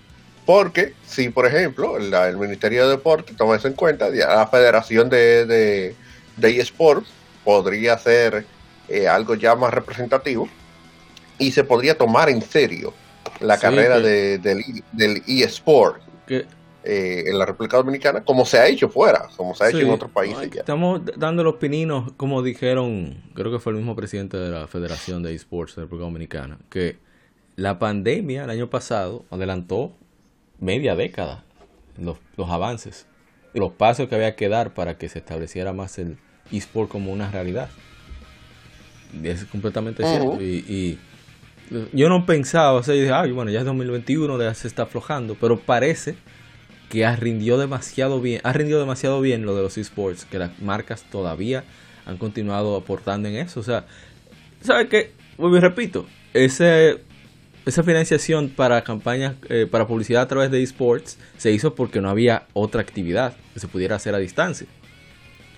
Pero afortunadamente han continuado, o sea, The Grid, que estuvieron, fue dio muy chévere ese de Fórmula 1, de, simulador. Y así sucesivamente. Y yo espero que continúe la tendencia en alza y que más personas puedan seguir dedicándose para lo que tienen talento y, que se mueva, que seamos, yo creo que ya lo somos, un, puente para, para los esports en, en, Latinoamérica. O sea, ¿te acuerdas que un juego de chileno de peleas vinieron aquí a presentarlo? En, no, claro. No, y, esta es la matica Nosotros deberíamos eh, estar un poquito ya más avanzados incluso en ese, en ese tema, no solamente porque estamos en el Caribe, sino porque la cantidad de, recursos que se gastan aquí en cuanto a videojuegos se refiere, eh, rivaliza incluso con, países como México incluso. Eh, de hecho, nosotros hablamos de eso una vez hace mucho, eh, en, un podcast, de hablando del tema de los eventos de videojuegos y eso, que aquí realmente se mueve dinero en el tema de los videojuegos. O sea, nosotros ya deberíamos estar un poquito más... No te voy a decir que, que deberíamos tener un estrés, pero deberíamos tener eh, algo ya representativo de, lo que realmente se mueve aquí en cuanto a videojuegos se refiere. Pero esperemos ver que esa ya sea una noticia positiva y poderosa que podamos dar el, año que viene y, decir eso. Y que mira, lo más positivo de este año fue que, ya se reconoce el eSport como una carrera y que incluso hasta las universidades están dando becas con eso. Ya lo sabes. Y bueno, Andrés, yo creo que ya ¿Qué más positivo? ¿Queda algo? Yo no creo que queda algo más. Ya está bueno. No, no, yo creo que, estamos bien ahí. Porque, creo que lo más positivo, eh, Andrés, es que estamos vivos haciendo el podcast. Sobre todo, que, hemos superado el COVID. Y que están escuchando, que, eh, quien está escuchando también, gracias por, acompañarnos. Y, y bueno, comparte las redes, Andrés, aunque está en la descripción del podcast, pero comparte lo de Retroact de escucharte. Ah, claro, eh, pueden encontrarnos en RetroAct Entertainment, tanto en Facebook eh, como en Twitter, como en Spotify, en Instagram también, eh, y en YouTube, en todo nuestro canal, además de casi todas las plataformas de podcasting, que por lo menos a nivel de podcasting solamente encontrarán Comic Zone, pero esperemos muy pronto retomar el, el podcast gaming Así que estén atentos a nuestras redes, que, vienen sorpresas por ahí el, año que viene. Oye, qué rico, eh, Ya ustedes saben. Claro, claro. Pues sí, eh, muchísimas gracias por acompañarnos aquí a Mr. Lajar Samad Richard Entertainment y a un servidor, APA de Vision Gamer Podcast. Y agradecerles como siempre su sintonía, que nos escuche. Recuerda que puedes dejarnos mensajes, ya sea a través de YouTube, que escuches por YouTube, por iBooks, en también puedes clasificarnos en, Spotify. Eh, puedes activar la, la, campanita si nos sigues para que te notifique cuando se lance otra, otro episodio. Igualmente por Facebook ahora eh, está comenzando, todavía no funciona perfectamente bien, pero está comenzando eh, podcast en Facebook. Y, estamos en Google Podcast, en Apple Podcast, en Tuning, en todas las plataformas de podcast. Y si nos quieres ya urgente comunicarte con nosotros, puedes escribirnos directamente por redes sociales, en Twitter, en Instagram, en Facebook, también en legiongamerrd.gmail.com. Y no queda más que desearte, a ti que nos escuchas, feliz Navidad, que te des una hartura sabrosa, o como decimos aquí, hartura con J, sabrosísima Nochebuena, que disfrutes con tu familia que, que mucha paz, mucha tranquilidad, mucha prosperidad, muchos juegos, mucho vicio que aproveché de estos días y un próspero año nuevo, que mucha salud, muchas bendiciones, mucho vicio y vicio me refiero a jugar videojuegos, no que no, ¿verdad? no algo malo y, y que disfruten mucho con los amigos y familia, con los que más quieras. Así que recuerden cuidarse mucho, que siga el vicio, feliz Navidad y feliz año nuevo. Bye bye. See ya.